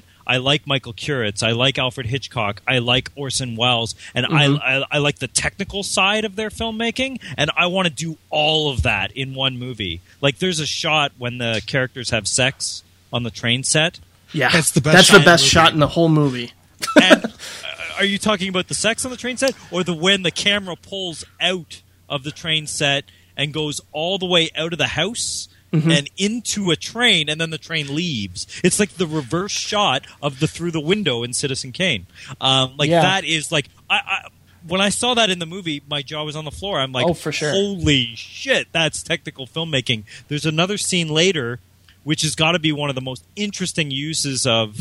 I don't know if it's rear projection, but they project the um, Herr Hartmann, like the the the, the railroad patriarch, commits suicide in the bathtub, and so yeah. they project him on the water and then drop the blood in as he slashes his wrist. That is fucking awesome. It's not realistic. It's awesome. Yeah, like it's, it is- like, as a technique point of view, it is mind blowing. I'm like, I've never seen that before. Like, never seen that before. So I was, I was impressed. Uh, the thing that strikes me the most about his commentary on World War II, which is essentially what this is, is that all of us now engage in World War II through film mostly, uh, either documentaries or newsreel footage or fiction taking place during it. And Europa feels like a dream of someone who's never seen real life and only knows movies and puts together reality from movies. And uh, I feel that's where his protagonist comes from because he's really anachronistic. He's like the America who didn't fight World War II because there are Americans in the film that were there and are still occupying, and they're not idealistic. They're as corrupt No, as everyone else. Pretty, yeah, yep. Uh, but this character doesn't have, he didn't live through that. It's all stuff that he appropriated through media, just like we do, and comes in there with his own idealistic perceptions about World War II and gets injected into that. And that's where I feel like the romanticism is another Von Trier, like he presents as very serious, but is definitely not meant to be. It is the birthright that we earned about World War II because we didn't fight World War II. We can be romantic about it because it's all through our movies and media now. But the people who were there, there's nothing romantic about that. Uh, it's just opportunities for these people trying to put their lives back together. and it is fascinating. And I don't think any of uh, Von Trier's movies do this to his protagonist, in that everyone wants a piece or wants to use him. That opening sequence where the guy from the kingdom, the the the, the main doctor from the kingdom, uh, Ernst Hugo Järegård, um, he's the uncle, right? Right. Yeah. when he's walking them through, and they're they're walking in place, which I love. There's lots of walking in place in front of the uh, rear projection in this Yeah. movie. So they're walking on the spot, but and he's giving them the whole spiel, and like he's actually picking his pocket as as that scene goes by. Every ridiculous scene. The the uniform is the property of the company, which will be paid for by the employee, and then the the most ridiculous scene in the entire movie, and this is saying something, is the medical exam. He just sits on the scale, and the doctor removes the weight. Okay, he's perfect. That'll be my usual fee. Like, I mean that that whole thing, and it just keeps going. Like everyone, like Udo Kier and the the, the, the girl, the Harriet, whatever, and um, like ever all the people, like the um, Eddie Constantine, the the military guy, the the spy, the, the the the werewolf guy that's recruiting everyone. Everyone wants to use him, and he's just this sort of ping pong for, for Right. a good chunk of the movie. And and the movie actually says, you know, be, because he refuses to take a stand, he's the greatest villain of all. Like he actually fucks everything up by doing nothing. Um, yeah, I guess Von Trier again actively hates indifference, or you, you know, just someone who is kind of naive to the point of like you know, I don't. He doesn't intentionally cause you know harm, but in a way, by being who he is and sort of being this empty vessel, who for the most part doesn't have like uh, you know the, the the kind of emotional response or doesn't take sides that he's sort of you know crucified in a way for it by the end. I just i think it's one of those things with me that sometimes i have a disconnect with that uh, approach to having this empty vessel naive lead character. Um, i mean obviously he's fill, like he's filling it with all these great ideas and this amazing imagery that it doesn't you know crush the film for me in some way you know at all. It's just something that um, you know the, the the sort of the idea of just creating a meditation on how little you know foreigners know of the lands that they attempt to aid in you know which is obviously very important even now with Iraq and all that. But um, I, it, it's just strange. I mean Von Trier you know kind of feels like uh, a guy who's outside looking in on America and for th- for most of the film, I felt like I was outside looking in on on this world without actually being completely immersed into it, despite like you know being in awe of so many individual scenes and moments and just the techniques of it all. To where by the end, when you know obviously we spoil everything, he uh, you know he dies. I didn't necessarily have that you know kind of uh, you know like that emotional intensity that I'm used to from a Von Trier movie, Well- and that could just have to do with expectations again. I think that he gets away. First off, this is, I again, I've not seen the boss of it all, which is the actual Von Trier comedy, and I'm not going to compare it. Although I'll talk about Dear Wendy later, um, which he wrote but didn't direct. Uh, But this movie is his funniest movie. Like there is tons Uh, of humor. having I mean, seen the boss of it all, it's still his funniest movie. Okay, Trust me, you're there- not there missing a whole lot. Exactly, I, not not surprising. Um, but this movie has so much humor. I mean, I talked Yeah. about the sequence where he goes through, but the fact that um, Von Trier stages the climax with the uh, with the uh, conductor exam, like that's like a classic screwball comedy trope. It's like how I did not expect when I'm sitting and I hear the you know dulcet tones of Max von Sydow hypnotizing me on the train tracks at the beginning. I didn't expect this to be like Three's Company at the end. like I mean, like it's just hilarious that that he he earns it. Like he totally gets there with these just like the, the there's bombs wired up and his girlfriend is kidnapped and everything, and they're like. Now you will make the bed three times in quick order. Like I just that it cracks me up. Like that there's and that's the one thing that I think that people don't appreciate about Lars von Trier films enough is that despite the fact that they're emotionally devastating and that they're very button pushing, like they're unabashed in how they push people. It can be exhausting. they're very funny too. They're very funny. Like that Chaos Reign thing became um, like a film festival sort of meme for a long time. Like there were like people wearing T-shirts and stuff because that's funny. It's it's it's it's it's not meant to be angry serious. It's meant like Von Trier has this black irony where he self-deprecates.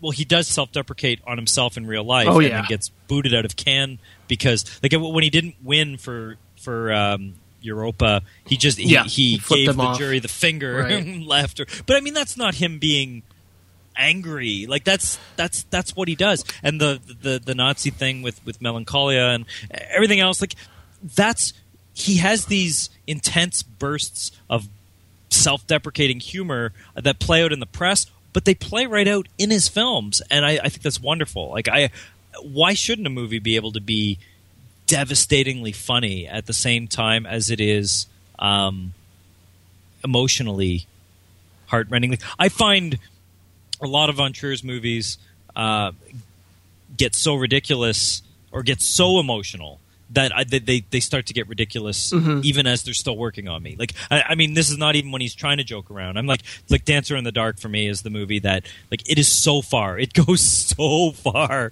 by the end that it, it it's it's it's just it's amusing to me. Like even as I'm like a wreck, I'm still highly amused that he's like, "Oh, you think you can take this much? Here's some more." Did you, think say you got were? it? Did you say you were erect or erect?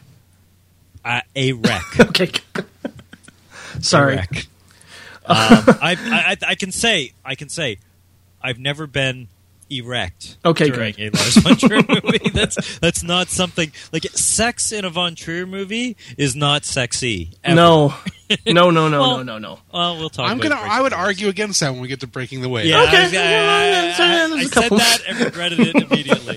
Um, I will say that like Von Trier is really good at cross cutting, and you know whether whether whether his juxtaposition is meant to be ironic, I still love it. I still love the cross cutting between the seduction and the suicide. More like that's one that could be one of my favorite Von Trier moments. Period, and that's that's also one of those you know things. I mean, the whole obviously I just can't get enough of how amazingly the you know amazing the cinematography is in this movie but that's something to see on a big screen would be wonderful as well but sex always equals death in Yeah. Lars von Trier movies. That that's his. If if if there's one big theme that seems to Mm-hmm. be um, Manderlay during the sex scene, someone dies.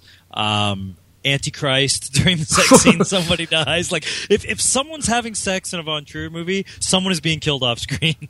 That's like a rule.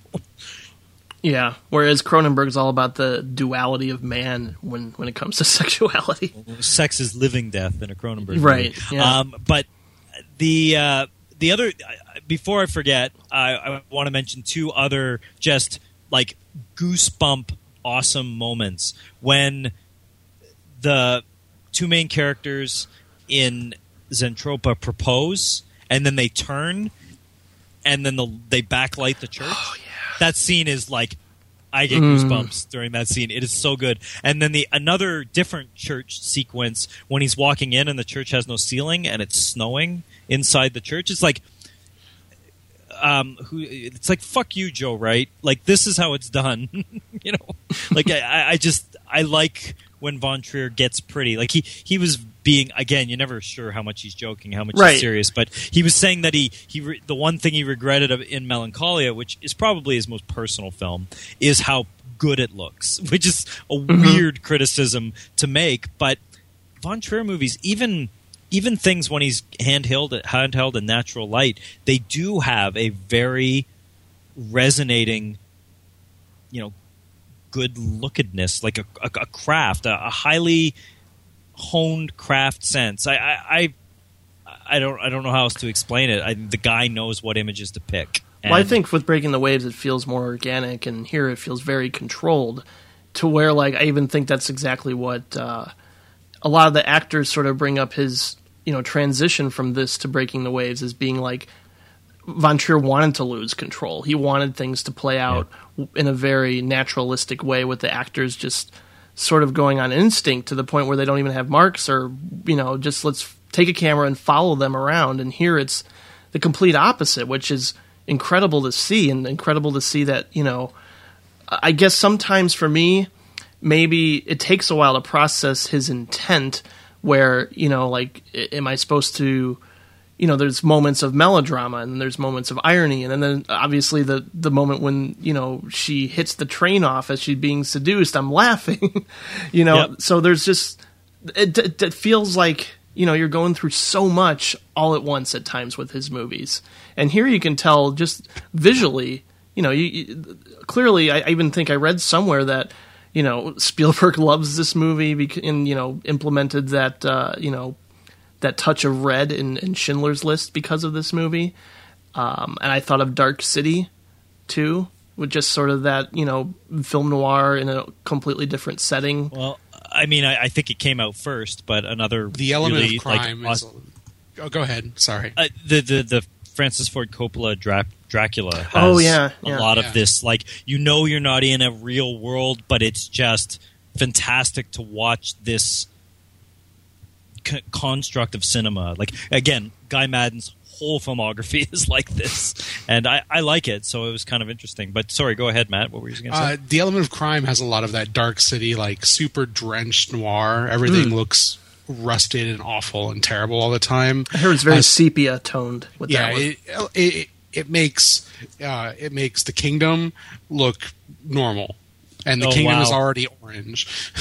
uh, but speaking to control, I think it's interesting that this movie comes after Epidemic, which yeah haven't seen, but Von Trier plays Von Trier as a screenwriter writing a movie about a character played by Von Trier. It's like the worst implication of control where he just has to be everything. Right. Isn't that what Soderbergh really- did with uh, Schizopolis? it doesn't really work for Von Trier because hmm. I feel like he doesn't bring a lot to the table when he's right starring and directing. Like he's he can't get in outside of his own headspace enough to make nuance with that oh. idea. I love in Europa when Von Trier comes in as the like sneering Jew Yes. patsy who just hates everyone. Like he walks in, he's like, "I hate you all." Just there you go. That's that's.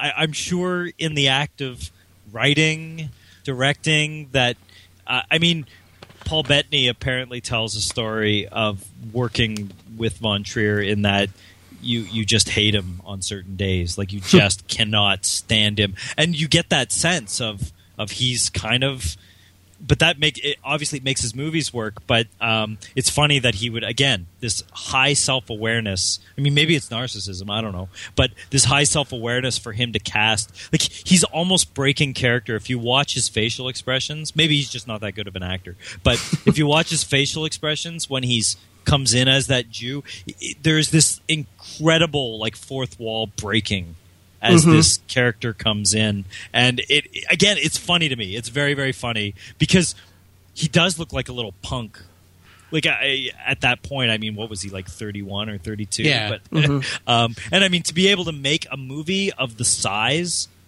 of zentropa at in your early 30s is Yeah. a major coup for anyone right this is like P.T. Anderson making Magnolia when he was 27 or whatever. It's like, holy shit, you're in your 20s or early 30s and you get to do this like awesome. Uh, and and he has this yeah he has this kind of hate relationship with it. You can see it right there on screen. But I think a lot of people just have that um, sort of confusing or uh, automatic response of like, well, what's his deal in terms of does does he hate America? You know, why is he cruel? To, not necessarily like why is he cruel on set, or you know, why do all the women in, in his films go through these you know horrible struggles and and, like experience these nonstop tumultuous environments and I, I don't I don't necessarily like it's one of the it's it's one of those things where a lot of people will tend to think well the you know I've seen this director in interviews or I've seen how he talks or I've seen how he is or I've heard things about him to where they automatically project like oh my god Lars von Trier is this complete asshole. Why am I going to bother seeing his movies when that sort of like asshole vibe comes across in certain instances? But I just don't that's something like if, he, if, if he the movie works that makes great movies well, yeah, I mean, that's like, I- that's fine. But- that's exactly but- what I'm saying. here's the thing when people this is this is what bothers me about people that don't like or seem to walk down this road with Lars von Trier is they always say like how horrible he is to the women or or or, or how anti-American is. He's anti everything. Like I, I mean, like he's like how can you how can you say the Germans are portrayed in a positive light in this movie? Right. You know what I mean? How can you say that the the, the, one Jew character is portrayed? Everyone is fair game. Like it's like saying, well, he puts um, Emily Watson's character through hell and breaking the waves. Well, he put Stellan Skarsgård character through hell too. Sure. It's just people are like so focused on this one thing that they're like going to judge him on that sliver. It's like no, he is. But I mean, every now and again he puts a healing character in, and I I, I, I want to talk when we get to breaking the waves and and and, and I guess um, Dancer in the Dark about his healing characters because he can do that well as well. But for the most part, people tend to only see what they want to see um, when he picks at things, and picking on America to to someone from Denmark is like picking on McDonald's when you're talking about fast food. It's it's the biggest biggest animal in the room. Like why Sure. would you why would Yeah. you go we're we're going to we're going to pick on Zimbabwe today. Like I, I- mean I no, wanna- of course you go after the big one. I want to point out that he's never been to America and probably never will because he's deathly afraid of flying. Uh, so he has no like actual perspective. He just I think that's why people things get in up in arms But about he it. has in- no he has no perspective on World War II either. Yeah. That that's what the makes his movies I- I awesome is that he he's actually giving you his personal like media Europe wash of what he what America has projected to him. That is art. Like you do not Yeah. need to go to America. I'm not saying that he does. I'm saying, Yeah. but like it is the one. It is the country that like every part of world cinema has an opinion about. Mm-hmm. Because if you look at if you look at The Kingdom or Boss of It All or even The Idiots, there's a lot of like remarks at Denmark, but they go over everyone's head because nobody knows anything about Denmark. Exactly. Yeah. Exactly. And Exactly. like a lot of it, you know, a lot of his moments where he he says something ridiculous, accidentally or not, they get publicized, and then people want to harp upon, you know, like, oh, I can't believe he said that, or I can't believe, you know, it, it, it's it is a lot of projecting, and I realize that's sort of kind of a instinctual response at times to certain things that are off-putting, and he makes off-putting films, which don't don't bother me though. this is why, particularly the kingdom, and to a degree, Europa, he reminds me a lot of Hitchcock. Be, hmm. Like it to the point of if you, i- i- in front of every episode, or is it the back of every episode? It's the back of the every kingdom. episode. He comes out in the tux and he talks a little bit. He that feels like the relationship that Hitchcock had with his audience when he was making films. Like he would actually be like, "Let me tell you what I'm going to do." Like I, I, I love that about him. He he. I forgot where I was going with this, but whatever. Uh, he just has that.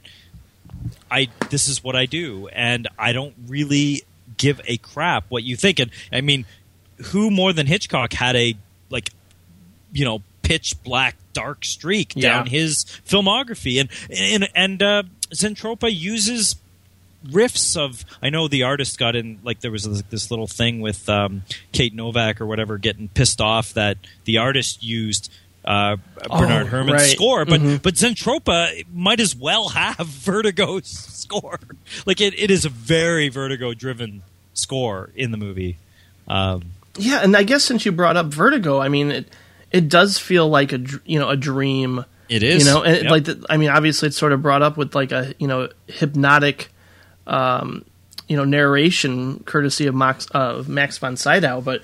I, I, it does feel like you know this character is sort of just moving from one place to another, and it, like and and then when you know at one moment someone says to him, "God doesn't forgive those who are lukewarm," and in a way that's it reminds me of something of like uh, defending your life where you can't be full of fear.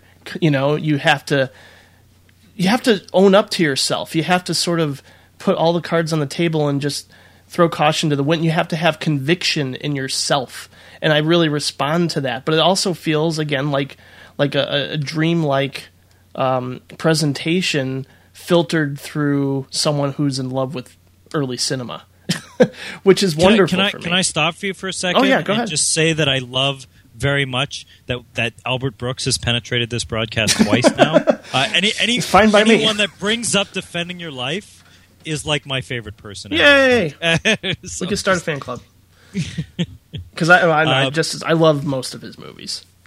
So, but yeah, no, I just, just just got that feeling, and sometimes there are certain movies where, and I think this was even brought up with uh, when some people bring up "Take This Waltz," how like things are sort of spelled out to you, or the theme of the movie is spelled out to you through character dialogue, and there are certainly movies where that can bother me, but you know, if if if Lars von Trier's overall thesis is like, you know, just don't be indifferent, be, you know, full of hate, be full of love, be full of passion about something, don't be lukewarm as, you know, and I kind of like that overall sentiment of the movie. Um I mean, again, I It- it think sounded- after it rewatching it, I'll, than, uh, it, it sounded better than Carpe Diem, motherfucker. that's that's Lars von Trier's in a nutshell, right? Like, Yeah. uh, and um, it's blunt, you know. Uh, he has moments where he's, you know, on the nose and you know no, spells no, no, no, things out. Here's why it works. yeah, some movies have that on the nose and that's all they've got Right. but but his movies have huge blunt like hammer on the nose um, but they have all of these little eddies of nuance all going off around. It's it's like maybe he hangs on an actor and just gets this awesome bit of emotion that comes out of his actors or or if it was just him thesizing whatever whatever you know if it was just him preaching uh, through his characters because you know like let's be honest everyone in zentropa is a type. Um and and it wasn't until like yeah maybe his later movies that he could move beyond types. But there's so much else going on in the movie that you i just can't i can't take him to task for being blunt like there's, i don't think there's something wrong especially if you're making a melodrama like mm-hmm. i mean you know, like Douglas Sirk was not praised for being Subtle, subtle, right. you know, like I mean, he he couldn't do certain things, so you do other things in exaggerated form to get a, in a roundabout way. And but the, the thing again, I come back to Zentropa is that he's doing this all with this sense of humor. Like the movie is friggin' funny, and that endears to me immensely in the same way that something like Sullivan's Travels endears to me, and that that movie is Yeah. funny. absolutely. Um, and, and Okay, uh, to bring this back around to Hitchcock, uh, there's always the story of Hitchcock telling Truffaut, if you want to make suspense, you tell the audience there's the bomb under the table, and then the people can have whatever conversation they want, right?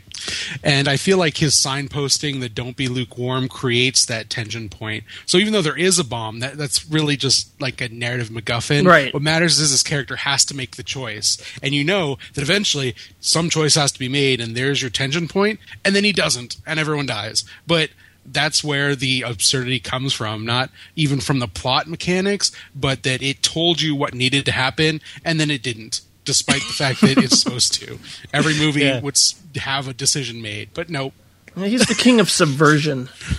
I mean, That is good. I'd never thought of it that way, but that's, Absolutely. that's a really good way of putting it. That is funny. Yeah, he truly does nothing. That's one of the greatest things like about having a movie something in the movie, podcast but- for yeah. me. Like, oh yeah, this a- this person's going to bring up something awesome, right?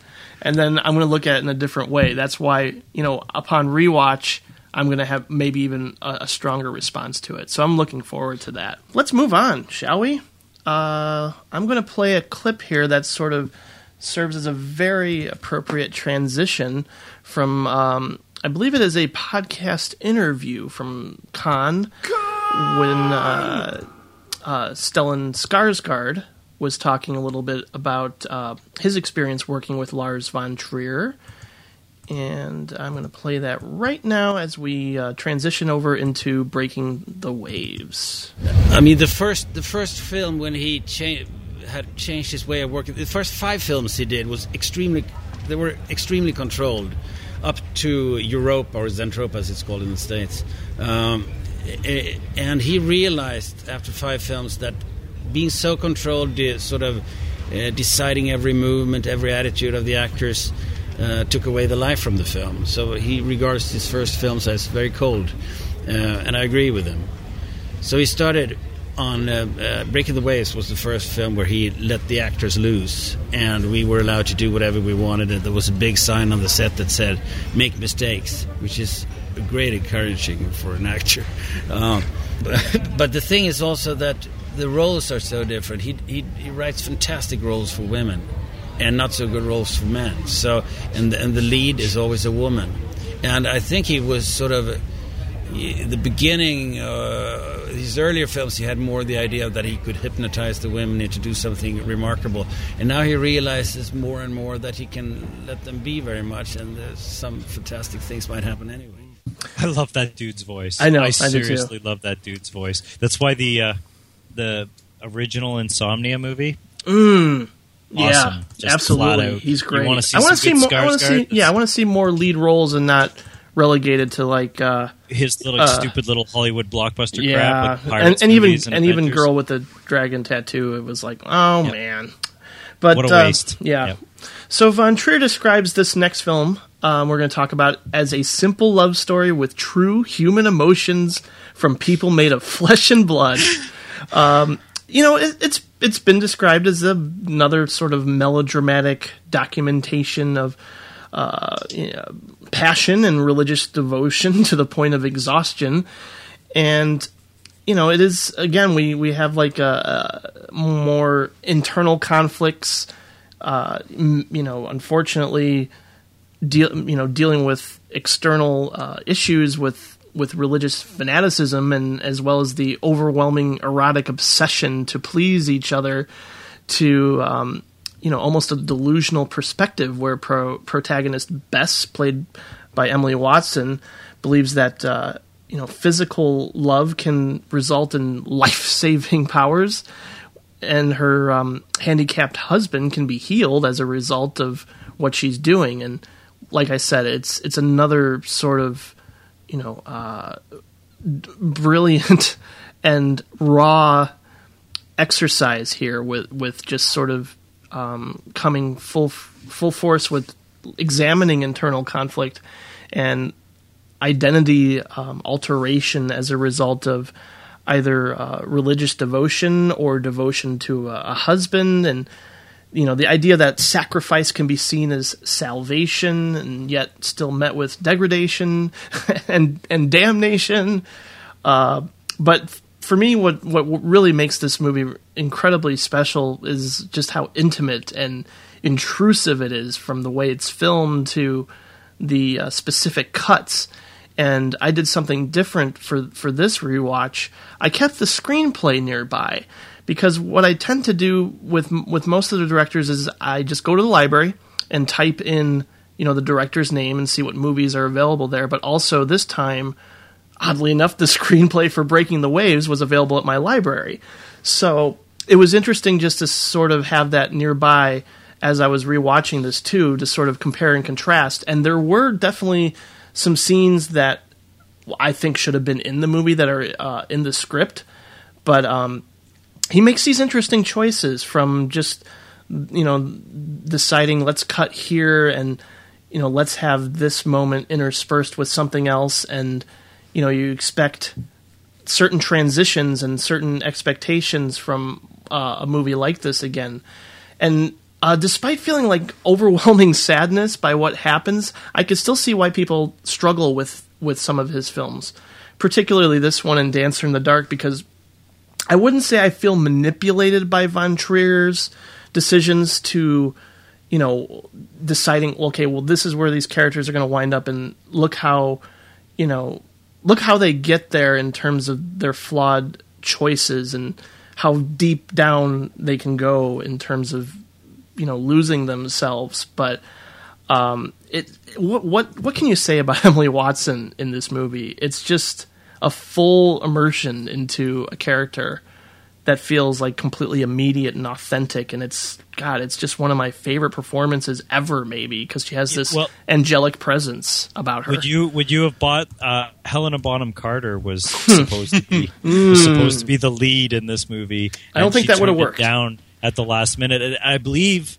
you can correct me if I'm wrong, but this was Emily Watson's first film, yes absolutely which is crazy. I know. when you or maybe or maybe it's absolutely appropriate in that like you she's like fearlessly Yeah. like I need this job like kind of like everything uh giving everything like this movie made me immediately fall in love with um uh with Emily Watson and I've followed her career up and down uh since then and it's kind of funny that she you know she's kind of does mainstream Hollywood stuff every now and again but she still does the smaller uh, arty movies, and she's still kind of sort of typecast as the victim most of the time. Maybe because this movie is just so powerful. Uh, but I want to come back to what Yeah. you said earlier, and that is the editing in this movie.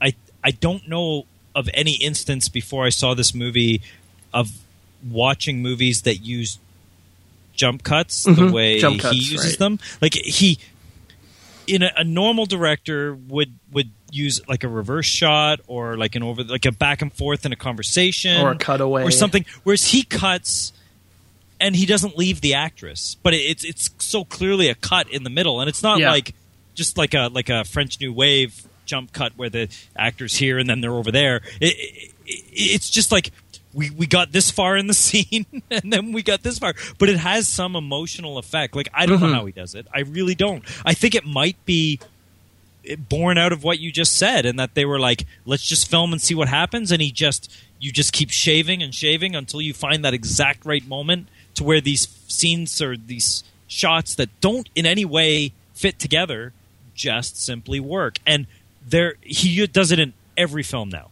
Like that i don't think any of his previous films well the, at least the couple i've seen before breaking the waves did this but they all do it now. Manderlay dogville melancholia um, antichrist they all do it now like that's I- i don't know of any other director that does that Mm-hmm. it's really Uh, interesting it- it's also the first film that has his chapter breaks, which show Right, up in all of them. And it's interesting to see that the film itself is pretty loose, but there's that formal frame around it. love and it.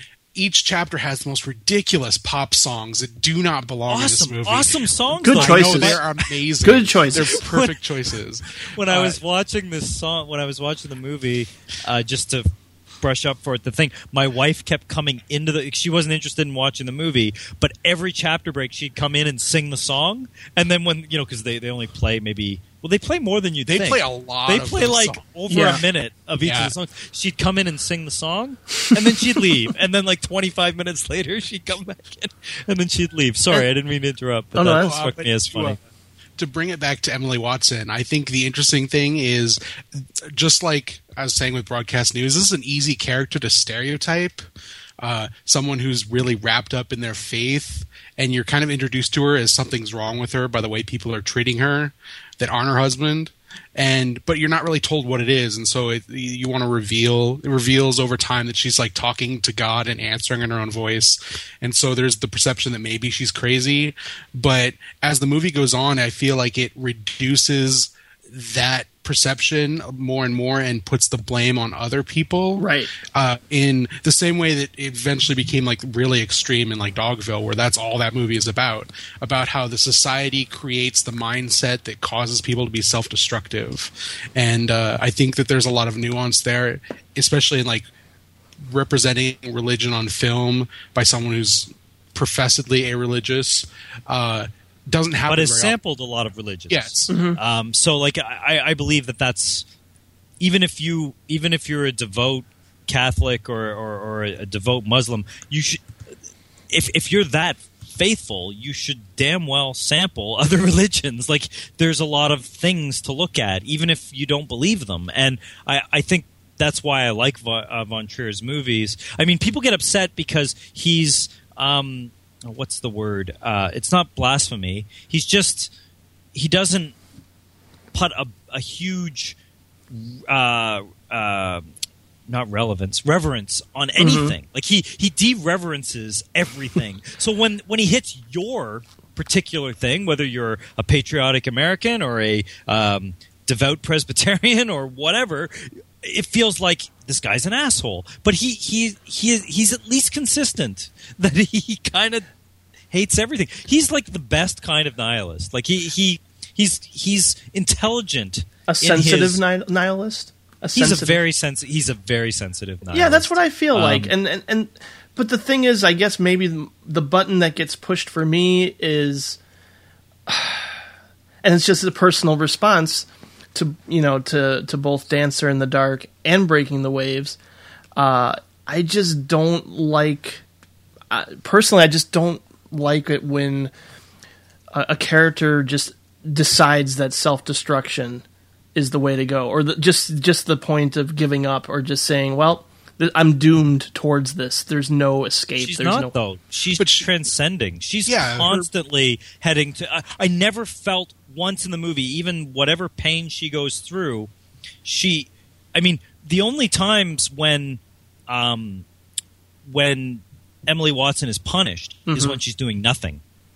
If she's Mm-hmm. Okay. walking, Well- she's always walking towards transcendence. The the only times, and that's the times when she starts speaking in her God voice or whatever, is when she's indecisive Yeah. or paralyzed by selfishness or whatever you want to call it. But she's constantly marching. And what I love about this movie is how her grandfather, who's like one of the big muckety mucks in the, I think it's Presbyterian. I'm not sure what No, they're Calvinists. branch of Calvinist. Thank you. Um, like, and I mean, they have that awesome scene of the. Uh, it's actually the guy from uh, from Zentropa. He's Stellan Skarsgård's buddy, right on the on the oil rig. The the main character. Oh, that's right, yeah. Uh, Jean Jean Marc Barr, and he's like drinking the beer, and then the Presbyterian's drinking the water, and then he crushes the beer can, and like the the guy's got the glass of water, and he just smashes the glass. Great Von Yeah. Trier kind of moment, but it gives you how rigid they are in their faith, which they're villains. Like they're flat out villains in the movie. Whereas, but he's never shitting on faith. He's basically saying, "There, here are the rules. Faith is wrong, and Emily Watson's pure spiritual faith is noble." Like, I mean, I, I truly believe that. Um, I mean, isn't that what this movie, Dogville, and uh, I guess the idiots are like the there is trilogy of women that are too Uh, noble it's for planet Earth, so they It's, must be Dan- destroyed. it's Dancer in the Dark, not. Uh, Oh, Dance in the Dark. Thank you. Yeah. Um, like yeah, women that are so noble that. Um, and and that being said, he not only gives Emily Watson this spiritual like Jesus martyr level nobility, he also gives um, Katrin Cartlidge. Cart- Cartlidge, who is until she died at like 44, was like my favorite character actress. She's in a ton of Mike Leigh movies. She's awesome here. Yeah. Her analog in Dancer in the Dark is Catherine Deneuve. They're Right. they're like these wonderful. They're, like Philip Seymour Hoffman and Magnolia. They're these wonderful secular, Selfless, healing, right. soothing, selfless people that do exist in Lars von Trier movies. People think that these characters don't exist. Thank God. she's wonderful in this movie, and I mean, if in anyone else's movie, Katrin Cartlidge would be the hero of the film, hmm but but he has a, a bigger fish to fry. So, but I love watching her in this movie, and I mean, Katrin Cartlidge. If you follow her filmography, she generally plays awful characters. In fact, if you watch Naked. She's essentially playing oh, Emily Watson's character. Oh, Good point, in, yeah. in, in in the movie. Like she's basically, and here they, I love that Von Trier lets her, you know, be the strong, down to earth, totally with it character. I just love watching. Well, you need somebody that's movie. grounded, you know, throughout all of this. I mean, I'm I'm totally all for everything in regards to the internal conflict that you know Emily Watson has with and how it you know uh, conflicts with just the external environment that she's thrust into, and how you know that also plays into her being ostracized and. I think it's just you know ah, I don't want her to go back to that to those two guys and meet her fate in a way, and I know it what it means. I know it's supposed to be transcendent, and that's how she's, um, I guess, redeemed in a way, or that's how she expects this miracle to finally manifest itself. I guess it's just me going, no, I don't want you to die. But it does. That's the best part. That it ends with that miracle. sure, Yeah. Like- no, it, it leads to something good. I, I realize that. But it does so without like giving you that that was the reason. Like at Mm-hmm. the end, Stellan Skarsgård's fine, and there's the heaven bells or whatever. oh god, but that's so cool. are those are the are the choices she made why that happened, or is that just part of because we were so locked into our mindset that we're going to connect those dots? Mm-hmm. Uh, and I feel like that's the question that they're asking because I feel like these this trilogy is about how easy it is to get locked in these mindsets about why these women will be willing to sacrifice themselves when maybe that isn't the only answer. Hmm, that's good. Well, I also Good like the fact that um, Von Trier gives the movie a happy ending after everything you've witnessed is is Mm-hmm. abjectly horror. like he's like, yeah, yeah, yeah. All this, you know, Udo Kier chopped her up and yada yada yada, and, and every and she died and blah blah blah. And and and if she had just waited, Stellan Skarsgård would have been okay. I Like, you know, like, that's it- what drives me the- the whole- nuts. and then it's like, and then he gives you that because the movie would be fine. The movie would be good if you omitted the last 10 seconds. But those last 10 seconds make the movie fucking great. I yeah, no, I won't deny that. and, and the other thing is, Von Trier, again, you don't know how much he's joking. I think he's joking here, but it is funny to, to hear it in his own words. He said at one point when he was writing Dancer in the Dark, he, he wanted to do the things that are would be the most ridiculous things in a movie. He wanted like every art movie, like the the the, the noble, like the the the um what's her name, uh, uh, Passion of Joan of Arc, the Falconetti character or whatever. Like he wanted to make the most ridiculous version of that possible, and see if he would be praised for it. And he was, and he finds that funny. But I, I, I- I mean, that's what he says. Well, he I feel- that. but he's just a very mm. good filmmaker, so he can actually turn something that all of Von Trier's movies, like that's what's funny when when you're looking at a screenplay. I cannot imagine reading the screenplay to a Von Trier movie because the filmmaking is way more than anything else. Like the actors and the filmmaking, like the actual words in his movies are totally besides the point. So I, I can't even imagine what reading a Von Trier screenplay feels like because I, I, I do believe he takes all of Von Trier's movies, if you boil them right down to their essence, are ridiculous. But they work when he films them. They speaking- totally Well, work. Magnolia is ridiculous, and it, Exactly. all that works beautifully. Um, Speaking it's a- specific, yeah. Go, go Uh, ahead. speaking specifically of Dancer in the Dark, the only reason that works is because of the artifice of musical. Because Sure. it is the worst, like treacly nonsense where she's got all of these problems and gets railroaded in a way that is impossible. I know, I know, I know. I mean, David Morse I love that guy to death. I know. But his character in Dancer in the Dark is so ridiculous. Yeah, Like, but the the, emo- the raw emotion of putting it in a musical setting is what sells it, makes it beautiful. Oh, I know those musicals. I mean, we can transition over, but I just those musical sequences are incredible, and the songs. I mean, incredible because they still kind of look cheap. Yeah. Like, they don't. They're not like they're not MGM even close to well, they're, MGM. they're just not handheld. You know, he put out Yep. he put cameras on uh, stationary cameras for on a tripod for those sequences, and they just they stand out maybe because it, you know he highlights the And- colors more too. Correct me if I'm wrong, but does the movie change aspect ratios? No, it doesn't. Mm. It does. Okay. Pretty sure. I, I, I seem to remember seeing it in the theater that it changed aspect ratios, but that could just be a. Yeah, I feel like it might have when I, thought saw it it, in the it definitely goes like more colorful, but it um, definitely does that. But uh, it's been a while since I, I didn't get a chance to revisit. Um, didn't get a chance to revisit that one, but I, I adore that movie, particularly that musical number with Peter Stormare on the train. It's it's it's so well done. But again, I still have that same like with when she's meeting with the lawyer and we find out, you know, all that. I'm just like, no.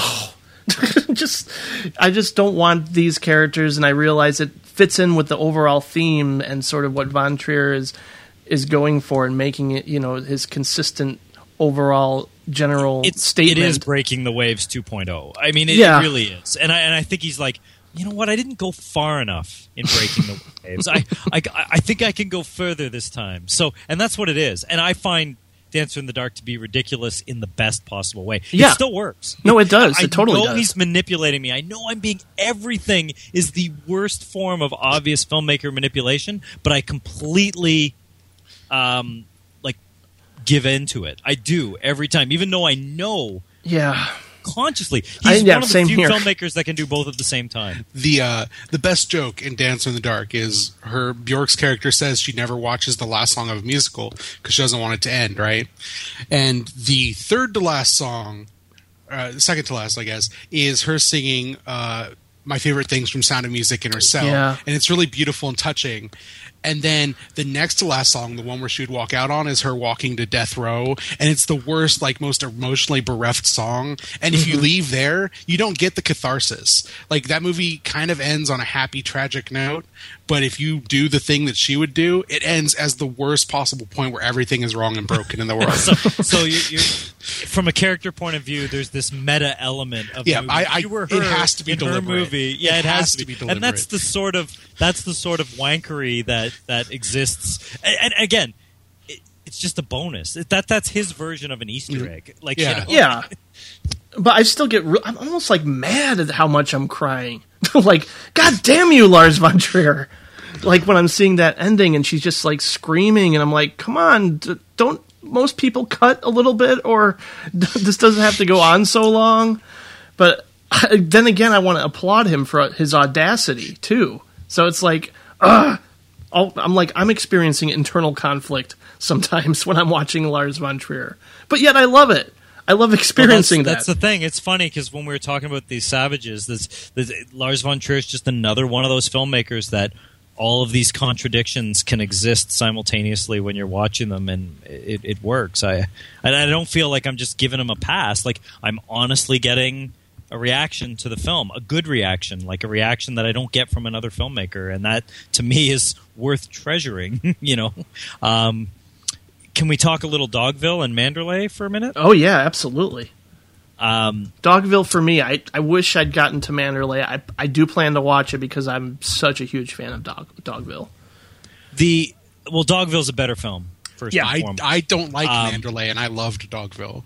Uh, Ooh, yeah, interesting.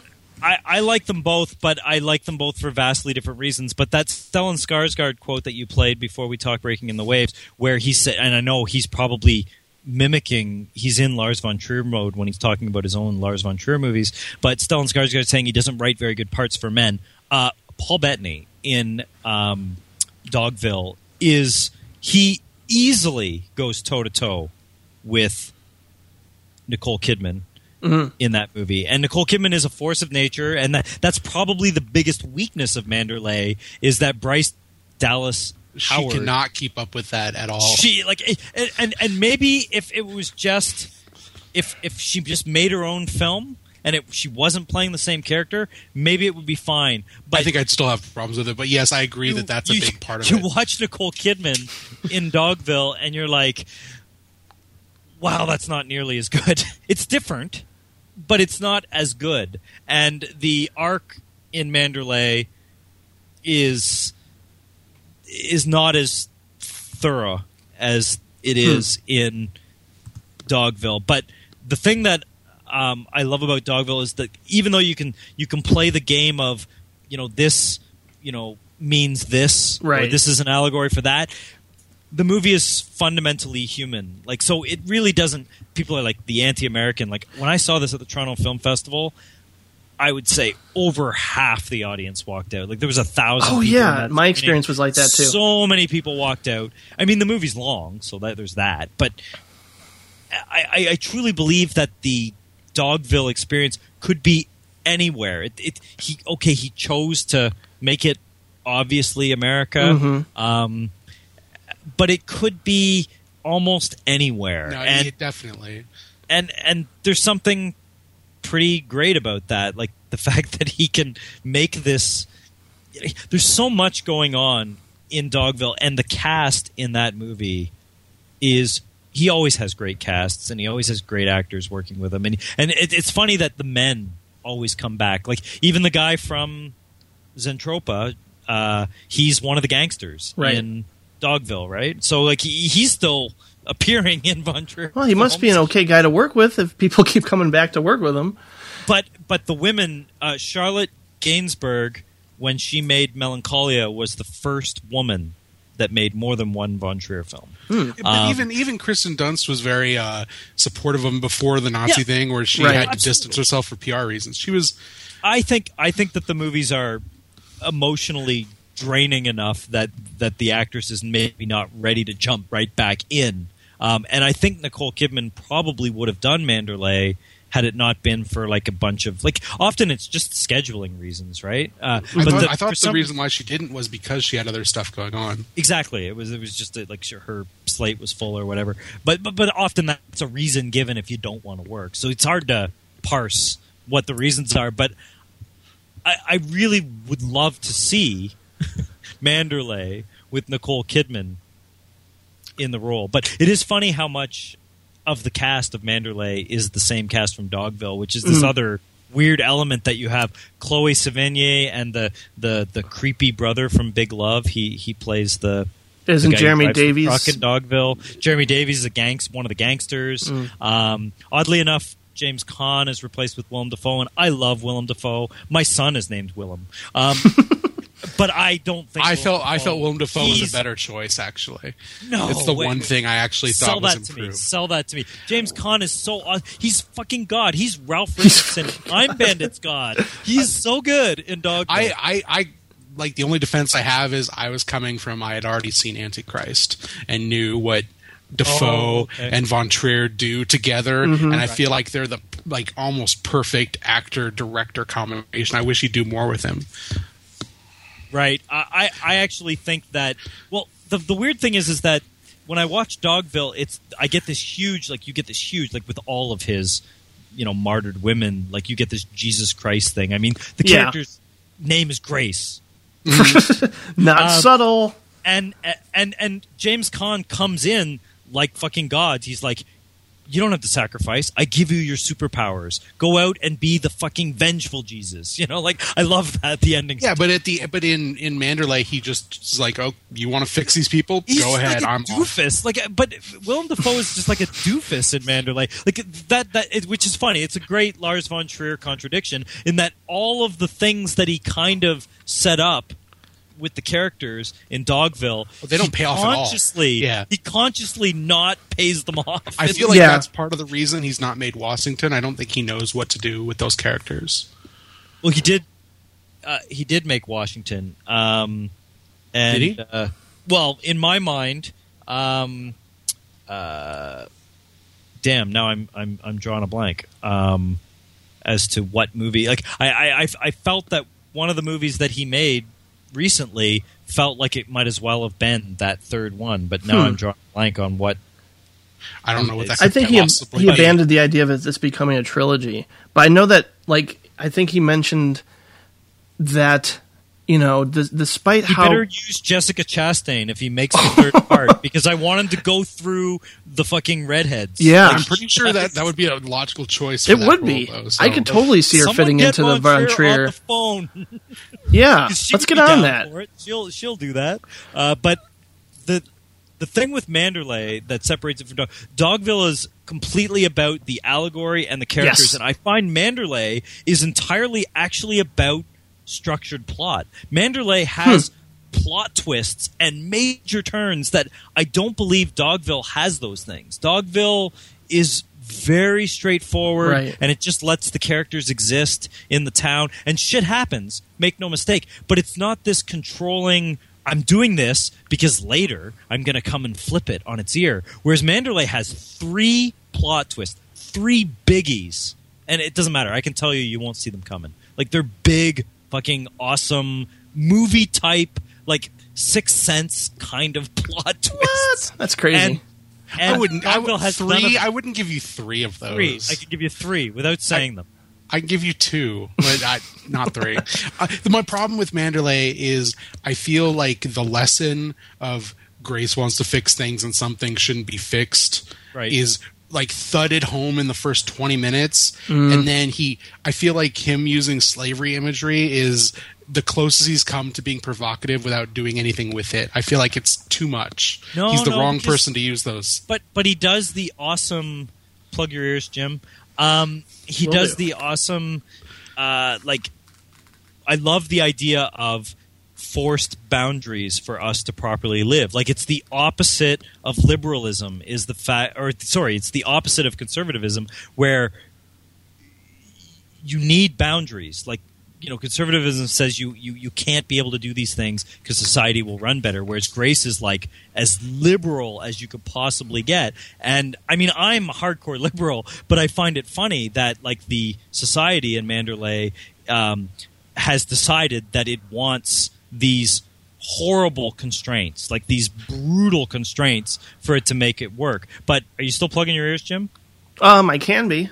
Okay, plug them right now. Okay. plug them right now because I because this is full on spoilers. I want to tell Matt it's so it's the clock, Okay.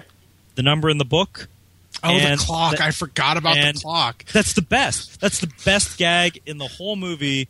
Is that the the wh- when John Hurt, who's also awesome in both of these movies. Oh, absolutely. It should be said that his narration is amazing. When he says, "Time should not be set by ballot," like that is freaking funny because that's what extreme liberalism wants. It wants everything to be by committee, and it's like you cannot set gravity by committee, and and she pays for it. Like that. I- I those agree are the with- three biggies. So those I are- agree with everything you say. I just feel like that's like a political lesson that could have been done in much different contexts, ones that aren't so charged and feel misappropriated than this one.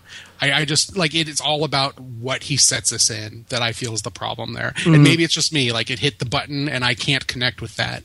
But there it is. Yeah. I'll give you problem this. I'll give you this. Manderlay is 45 minutes shorter than Dogville, but feels 30 minutes longer. Absolutely. I, I, there's Yeah, Dogville just flies by. It really does. Opens up great. Manderlay opens up great, and Manderlay closes great. But there is some mushy middle, like the whole bit with the sandstorm and the the, the pie and the girl. It's like uh, it's just kind of wow. It's just it's it's fine, and it's like Dogville in that things are happening. But Manderlay is far more interested in like aggressive rug pulling plotting. I, I really do believe that, and and that's funny because that's not what you expect when he does the chalk on the soundstage. You expect something more like Dogville, where it's Yeah. just this straight our town drama where you can see all the characters. And I should say that. Um, stop me if I'm just rambling, but the one scene that floors me to this day, it's the best fucking scene in Dogville, is the scene when Stellan Skarsgård. No, it's not Stellan Skarsgård. Yeah, it's Stellan Skarsgård. Rapes Nicole Kidman, and because it's a soundstage, you can see everyone going about their business. Yeah. Like there's no walls. That is the. It's the, what was that woman in New York that was like beaten to death and no one called the cops? Like right, right in the middle, like with all these witnesses. Like Yeah. that scene, fucking crystallizes that. It's a and and and it can only work because they decided to go with that chalk right floor. Like th- that scene is such a natural extension of that style, and it's it's the like And- when people go like, why the hell did he do that? Like he said, well, I want to focus on character, and I don't need to worry about props and all this kind of stuff. But but it, it that scene transcends the simple. I just want you to focus on the characters. That scene can only work because the walls aren't there. It's freaking awesome. and then and, and the scene where she's just riding in the truck too i just love that Oh yeah, yeah, 'Cause you don't know a the CGI certainty. element of that, right? Yeah, there there is, definitely. CGI, like there's a layer, like you can kind of see through the, Mhm. the sheet or whatever. yeah Uh, the cover I right love, I love that. Again, I can never pronounce that guy. I think he's uh, Eastern European. He's the guy from Big Love, the creepy, uh, creepy brother. The he, the, he's the guy who drives the truck in Dogville, and his Mhm. constant justifying his misbehavior by his job title is friggin' hilarious and is so true. Well, Von Trier, Von Trier mentioned that he wanted to, um, you know, establish a character. You know, can we accept Grace for what she does at the end? You know, can we go with you know this concept of revenge in the midst of like we? I like. I love this movie so much because it's you know it's an cinematic allegory and it's kind of complex and it's got like the the, the Hawthorne and Herman Melville kind of approaches to characters representing specific ideas and not necessarily they're not necessarily fully fleshed out human beings but I feel like this the ending of this movie is kind of a catharsis and I'm still like thinking well they kind of asked for it, but you know that should they be forgiven? And that's I like the fact that you can look at it in terms of a religious perspective or a political perspective, and I think a lot of people really felt like he was saying, you know, America should be condemned, you know, in a similar sort of. Uh, you know, confrontational manner. Just uh, the whole I I got the idea that America wants to be the New Testament of the Bible, but deep down, America is the Old Testament all the way. Mm. America doesn't believe in the law and it doesn't believe in mercy. It believes in an eye for an eye, a tooth for a tooth. Sure, and okay. I mean, you can filter so much stuff uh, in in the American response to things, and and in a way, Dogville is Zentropa, where the character doesn't stay passive. Like Mhm. he instead of having that final scene in Zentropa, um, Nicole Kidman keeps the machine gun and and and guns everyone down and and and walks away. Like I- another scene I love in Dogville is the um, she in order for her to fit in, she's buying like she's just filtering the money back into the store and buying those tacky porcelain figurines.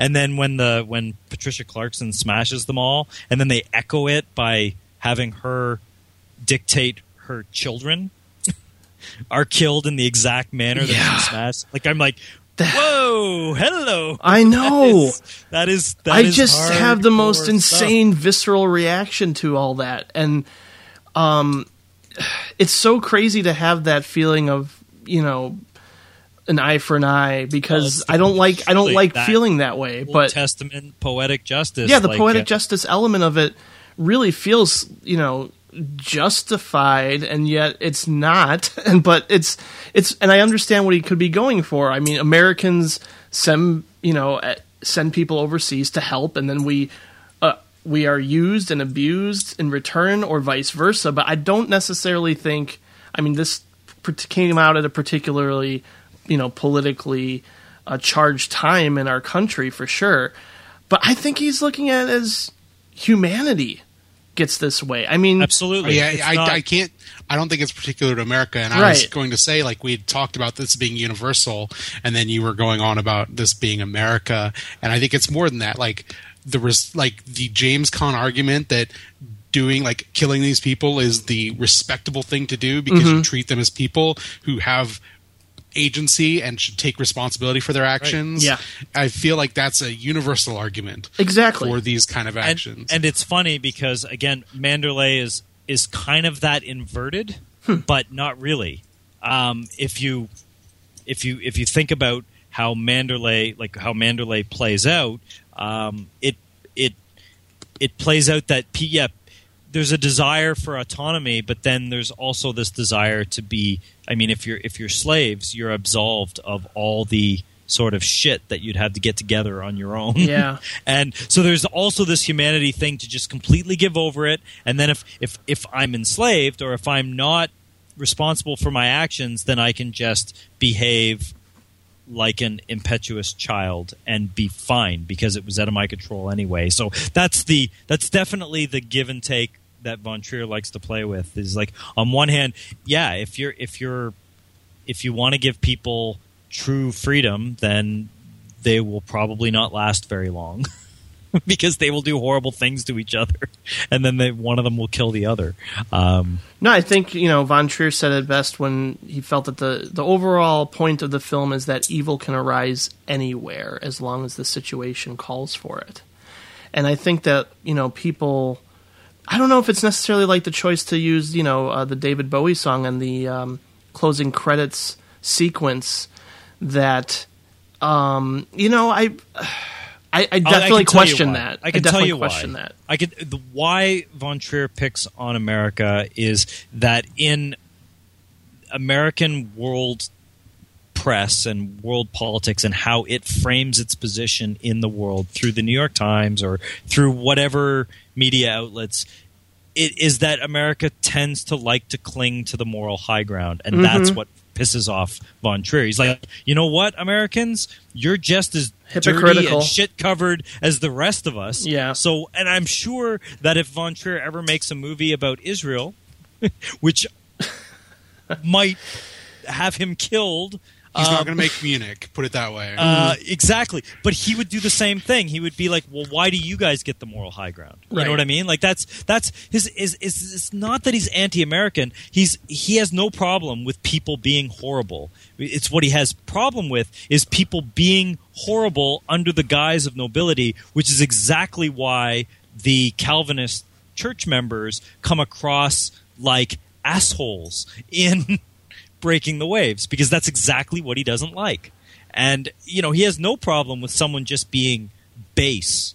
You know what I mean? Mm-hmm. Um, it's this. It's when Stellan Skarsgård starts to manipulate why he's having sex. Like he, Stellan Skarsgård's just a fucking hairy ape in Dogville. Um, but when he starts to say, "You did, you made me do this to you because you didn't respect me," that's all fucking rationalization, moral high ground bullshit. Yeah. and that's what he calls out, and he calls it out with grace as much as he does with the other members of Dogville. The thing is with Manderlay, when you watch it, you kind of already know everything. You kind of, to a degree, know it when you watch Dogville. You're like, ah, yeah, I kind of see where this is going to go to a degree. But with Manderlay, you really know.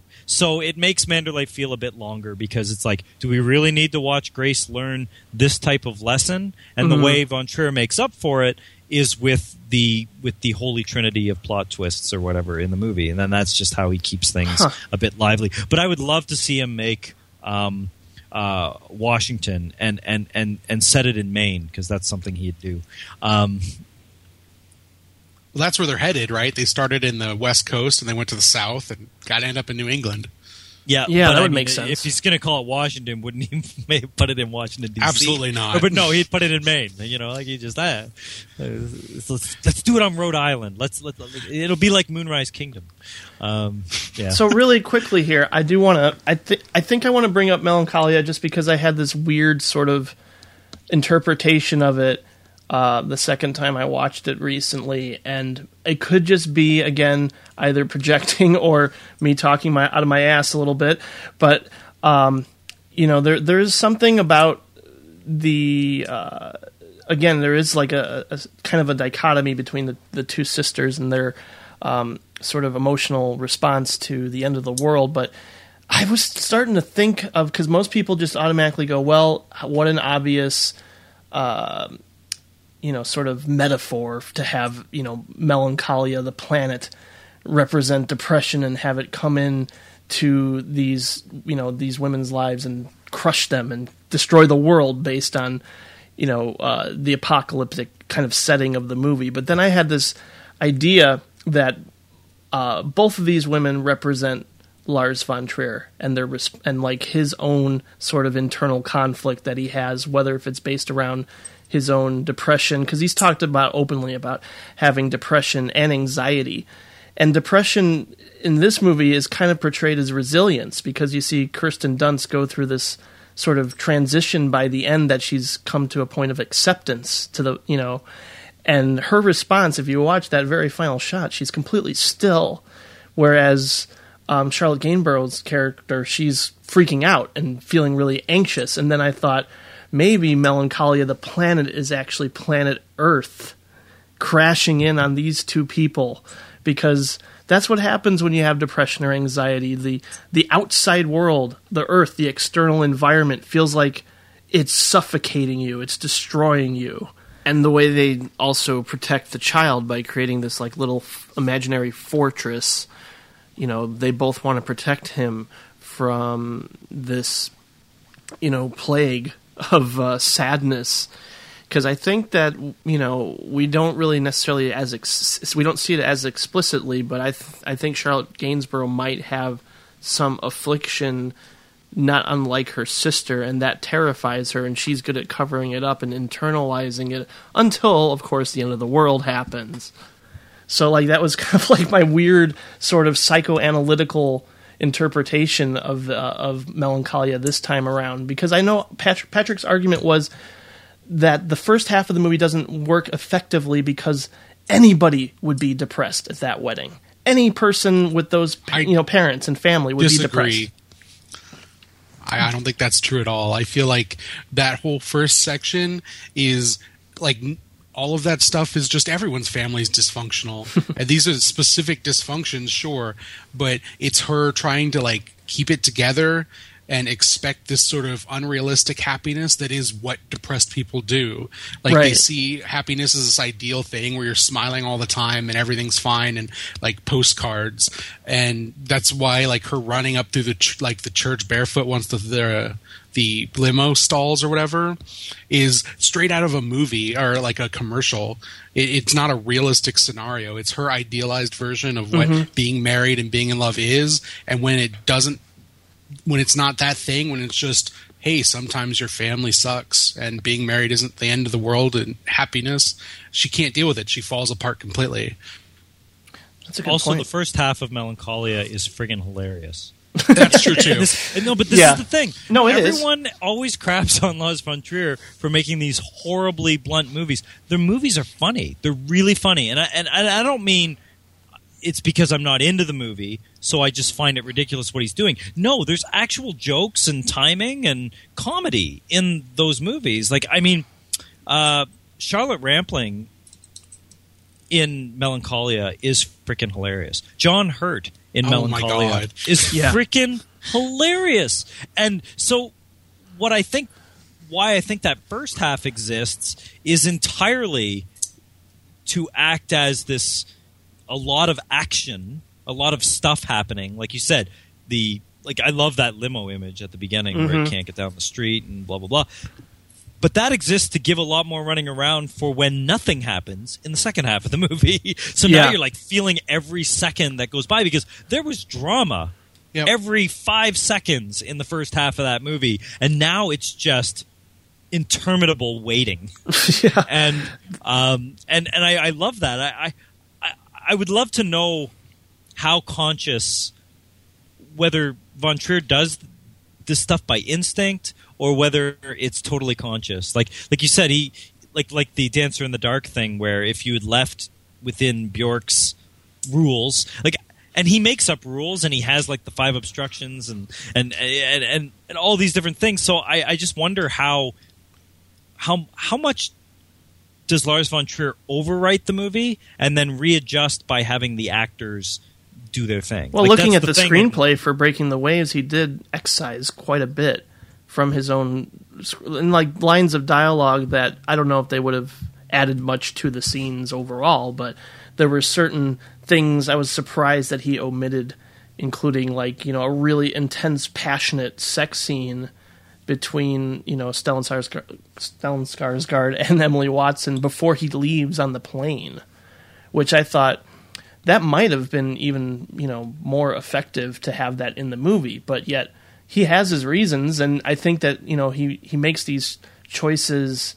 It could be in the editing room. Maybe he did film that, but Well, I, think, you do get a good idea from breaking the waves. I, it was funny because way early in the podcast, I said that that all of the sex scenes in, in, in his films are horrible, but the the sex scene in the sex scenes when she's first discovering sex in Breaking the Waves are, are really really well done. Mhm.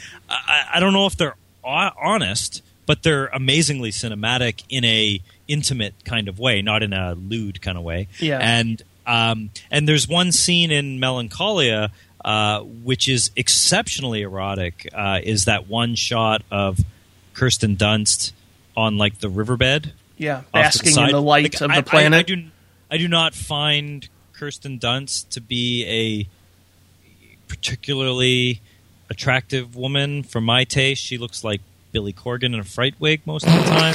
Um, but man, that one shot is like wow. That okay? Maybe it's a beautiful moment in that score. during a Lars von Trier movie. Um, I mean, yeah, yeah, it's it's- it's a wonderful moment, but but it's different than in Breaking the Waves when the three or four sex scenes when all is good in um, in their marriage or whatever. Um, those sex scenes are, have, do have kind of an intimacy, and I find it interesting that Von Trier doesn't frame any of those sex scenes in any sort of usual way. Mhm. Like, I mean, they have sex in like the bathroom of, the, of their Yeah. wedding, and the, and it's a, it's that happens in both Breaking the. Waves and in Melancholia, both movies.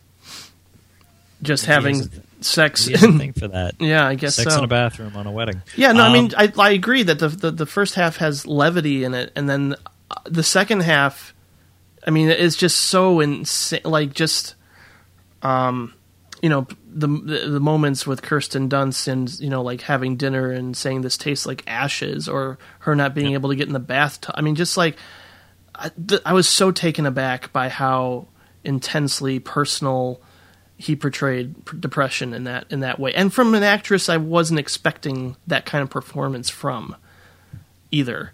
It's it's a cliche to say, well, the actor went through this. It's like, well, Polanski was pushed out through the wall and Croc in the Krakow ghetto, so therefore this, this, and this, and his wife was killed by uh, whatever, uh, and and yada yada yada. But you believe it with Lars von Trier, Yeah. whether whether it's his own myth making or not. Like, I don't see how anyone can view Melancholia without feeling that the writer director that the, the the the primary creative forces of melancholia have a damn good sense of what depression is like i, I go through mild fits of depression and nothing as extreme as what's represented there Sure. but I, I think i have enough of an insight to for the, for that movie as bombastic as it is to st- to still pass the sniff test of it feels honest under Mhm. all of its pomp and circumstance Well, that's the Um, thing when you know uh, when he brought up earlier that the fact that like both uh, Antichrist and uh, Melancholia c- can cause panic attacks.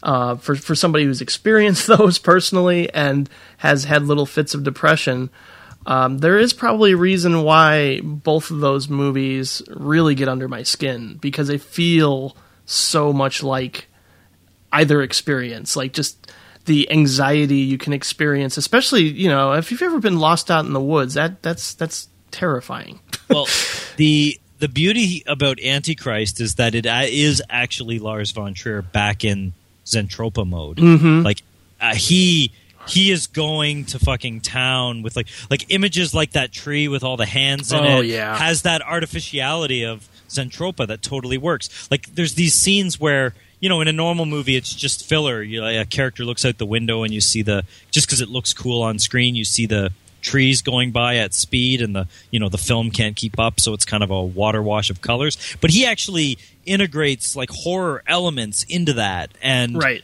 It's I was pretty gonna say, pretty fantastic Um, Antichrist is the scariest movie I've seen in years. I, It is. I can't even handle that movie. Mm-hmm. It is it's legitimately like even even if you take out the disgustingness of antichrist when No, that's not- that's not even- genital- that's like the that's not it. that's not it that Yeah. it, it- it's the actual like do you not get e- do you not get chills when Willem Dafoe is just standing still outside and these acorns are falling? That image Yeah. Creeps the shit out of me. Or And of just- course the go ahead. or even just the like she can't walk through the woods and so he has to carry her because she's scared of some nebulous idea out there mm. is all horror things and the woods are just always there and always the backdrop and they don't look like any woods that exist in reality they're just mythic woods capital w Yeah. Well, and that's the primal image, right? Like that is Yeah. our the primal deep down human fear is that the, a forest at night just changes into something truly horrific. But I, I got to give him huge props to that opening Yeah. sequence in that movie, uh, especially if you have your own children. Um, that fear is so palpable, and to, again, it's the sex and death thing going on. But Right. um, the the way that scene plays out is so visceral, and uh, again, it works because most horror movies pound you or jump scare you or or, or win you over with cuts. No, he creeps this movie into does you. it in so like the slowest Right. possible motion you can imagine, and you know everything that's going to happen, and it's horrific because you gotta wait. Mm-hmm. and I love how I love how he does that. Um, yeah. Both both openings of Melancholy and Antichrist are just Well, jaw droppingly gorgeous and just like terrifying. he went through that, just like he went through with his sort of like the dogma esque phase where he's like, let's just have the actors act, and I follow them around with cameras. When he discovered that phantom slow mo camera, he's oh like, yeah. I, I'm I've in love. ideas with this camera. Yeah. and he he does he does very very good work with it. The last movie that I would like to talk about Sure. uh, with Von Trier is he didn't direct it, but he wrote it. Um, is uh, a movie called uh, Dear Wendy, um, which stars Jamie Bell, Alison Pill, and Bill Pullman. And Nice. it is um, it, that's sorry that that was my Washington that that that was the film that that is i haven't i haven't seen that one, so. um, I didn't so know that was It, okay. it is. It is. It's Thomas Vinterberg who did Festen and was his co-dogma rule writer. Mm-hmm. Um, and it's set in a mining town where one of the kids doesn't want to grow up to work in the mine, and he instead, you know, discovers poetry and blah blah blah. And but but he they form him and this girl who's played by Alison Pill. I, I can't Alison Pill. I mean, this movie's like 03 or 04, so this might even be before Manderlay. Um, but no, I'm wrong. I think it's 07. Uh, but anyways, Alison Pill is pretty young in it, and the two of them formed this gun club where they worship guns and they express their love of art and nonviolence through gun ownership. This is again classic Von Trier, um, and they they formed this this dandy club, the, the club called the Dandies, and um, they it's basically like um, it's like a sadistic, super fucked up version of Dead Poet Society. And I, I, Dead Poet Society is the only Peter Weir movie that I don't like. Like I love Peter Completely agree. and I fucking hate Dead Poet Society. So watching him make his gutter trash Dead Poet Society is fucking awesome. And so, and then this uh, this black kid comes in, um, uh, and uh, he he adds this like so. Jamie Bell has got this romance thing going with Alison Pill, and the, maybe the gun club just exists so he can fuck her. But whatever, the black kid comes and fucks up the whole sexual thing, and it becomes this just mess of teenage emotions Ooh. in this club, but at the exact moment they come up with a use for their gun club in this town square. The the the black kid's mother is so afraid that um, that the America, which is represented by this town, Bill Pullman's the sheriff. Um, she's so terrified she cannot get out to the store to buy coffee. So the gun club runs a full military covering mission to get her from her apartment to the to the store to buy coffee and it's played like fucking full metal jacket and it is it just it has to be seen Huh. this movie when it came out was loathed by everyone and the movie is fucking awesome. It is so good. And the way they play out the the final sequence is so absurd.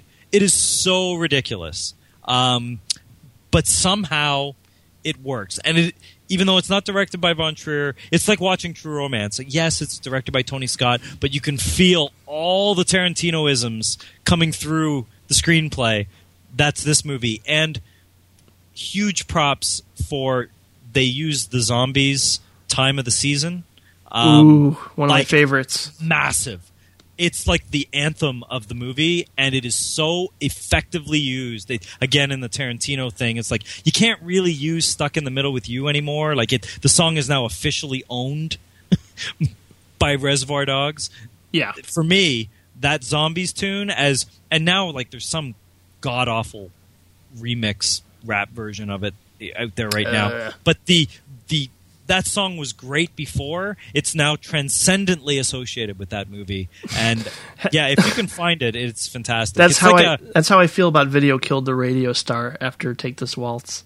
Like it just forever has Yeah. changed for me. That song. absolutely.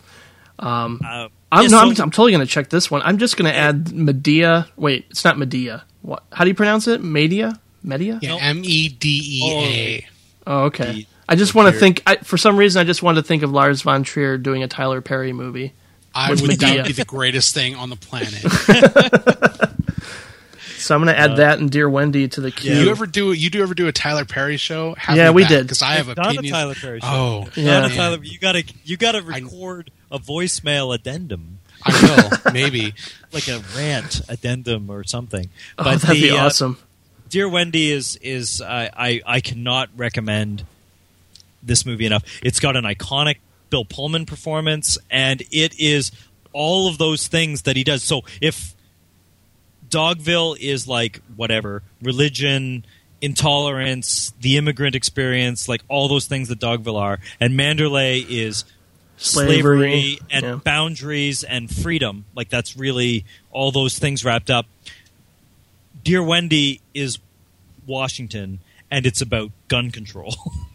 and it is so Nice. wonderful. It's a western too, so Cool. it plays out like a western, and it is um, it is fantastic. If you're, it, yeah, it it's got a little bit of Fight Club in it. It's got a little bit of Three Kings in it. It's got a lot of that sort of high noon town square kind of thing going. Hmm. It's All totally right. rec- Well, high praise indeed. I'll definitely check that out sooner than later. Like the more we're talking about Von Trier, the more I want to watch his other movies too that I didn't get It's to catch up with in time. I, Um, we I- should- I must admit, I went through a minor fit of depression this week, and I think it was just because things were so busy. But it was like I, you know, I rewatched within the span of like four days. I watched like four Von Trier films. I'm like, Oh, maybe man. it's like actually seeping into me. And these are long films. Like you're saying, he exercised or excised tons of stuff out of Breaking the Waves. Isn't that movie like pushing three hours? Yeah, I know. in its final form. Yeah. That's crazy. But it's, also, it's probably the humidity and the heat for me that's causing a little bit of depression well, and that- yeah, that's- isolation. True enough. just like basking in the air conditioning. So why don't we um, go ahead and give our top three Von Trier films? Uh, I'm okay with going first because uh, it's pretty. It wasn't too hard for me. Maybe you know once I catch up with some of his other stuff, it'll be more difficult. But for me, number one is Dogville. Number two is Melancholia, and number three is Antichrist. Kurt, what are yours? Uh, you better go to Matt. Okay, go to Matt. Really? Oh my god, I just really put you guys on the We're spot. gonna have a- you do. You are. It's tough, especially after we've been talking about You're it. gonna have to arm wrestle each other. Uh, one would be Antichrist. Nice. Uh, two would probably Dogville. And three, I almost want to say the Five Obstructions, but I know it doesn't count. So, I probably Melancholia or Dance in the Dark. Okay. I couldn't pick. I can't pick. Sorry, It's fine. Not going to happen.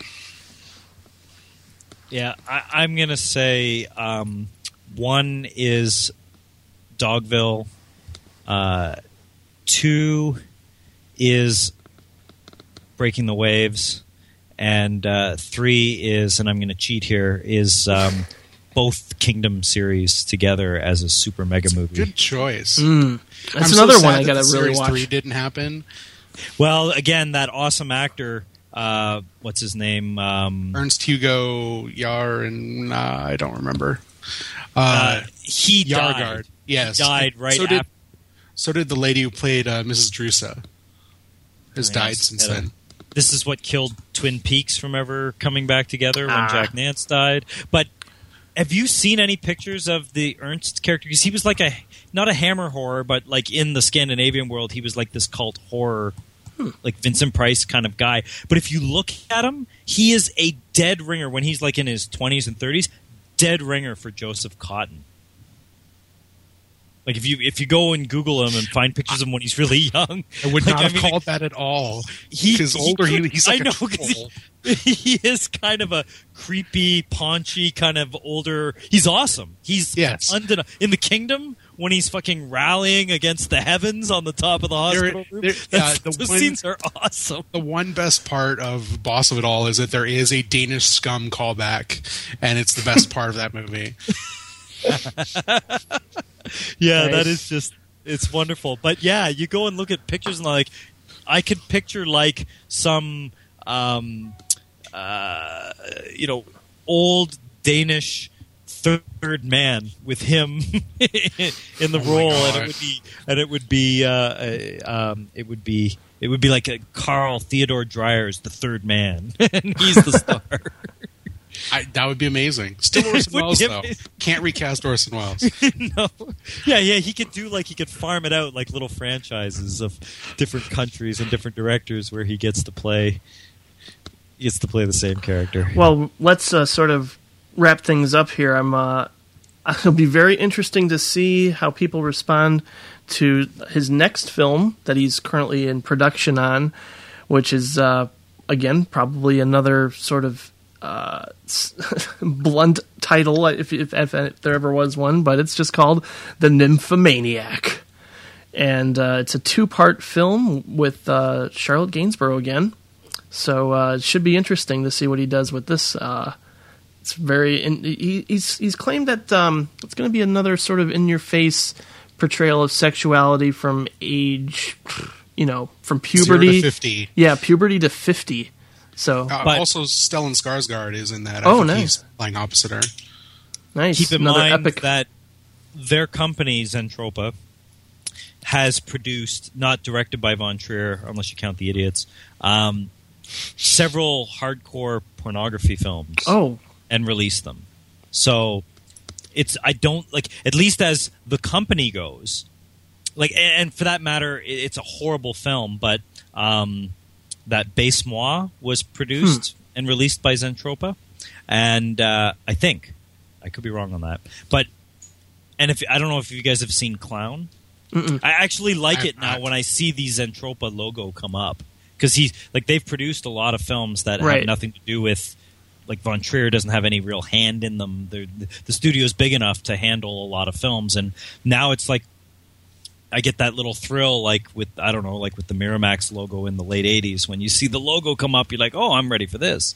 Um, and yeah, that the Danish comedy Clown, which is kind of like the Danish version of The Hangover, um, is produced by them, and it's got a lot of. Well, actually, Von Trier's movies have a lot of nudity in them, eh? Like, to begin with, like I mean, you constantly see, um, like thanks to Lars von Trier, I know that Isaach de Bankolé, like the guy from all the Jim Jarmusch films, has like a horse cock. Like and we. Every, I think the whole world knows that about uh, Fassbender now after Shame. exactly, exactly. which was also like in the midst of watching Lars von Trier movies. I, why would I revisit Shame in the midst of this? I don't know. Maybe I have I'm a masochist Yeah, or something. no, no, no. yeah. Well, let's just sort of conclude here because uh, we're going to lighten things up big time when Patrick returns uh, with a guest, possibly two. Um, next week, he'll be um, discussing director Richard Lester, so things will be a little less bleak than it was here. But I really appreciate both of you guys coming on for this episode. It was so much fun to talk about Trier. Even I was like worried, is this going to be uh, a little too intellectual and too uh, depressing? No, not at all. Not when you have guys who know what they're talking about. Well, it was a pleasure to virtually meet you, Matt. Yeah. Likewise. Matt, where can people find more of your work? Uh, you can find me on uh, nonamemovieblog.wordpress.com, and I post regular articles. I'm doing a Von Trier thing every Wednesday. I'm only halfway through. I've written them all, but I'm only halfway through posting them. Nice. Uh, so if you want more Von Trier, I've got your hookup. Uh, you can also find me on Twitter at, at litrock, L-I-T-R-O-C-K, where I tweet way too much, way too early in the morning. We all do. Excellent. And Kurt, where can people find you?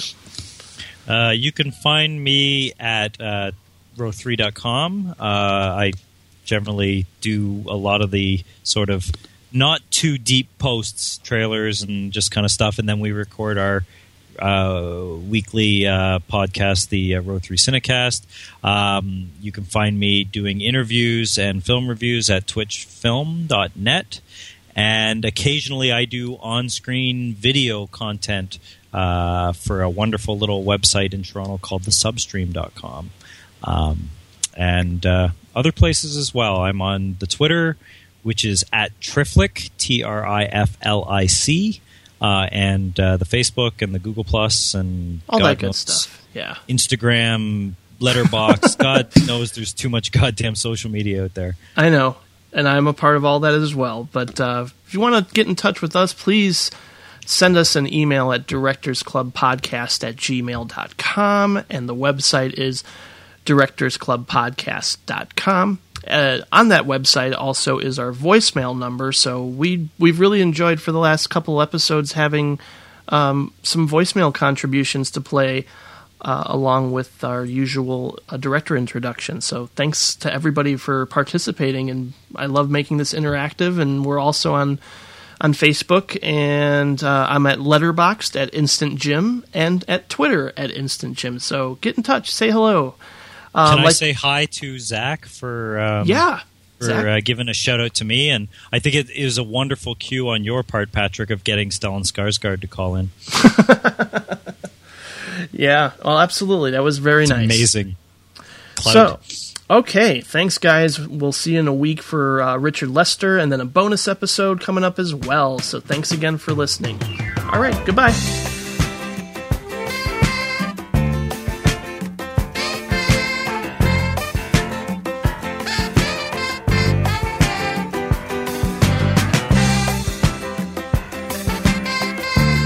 Bankolé, like the guy from all the Jim Jarmusch films, has like a horse cock.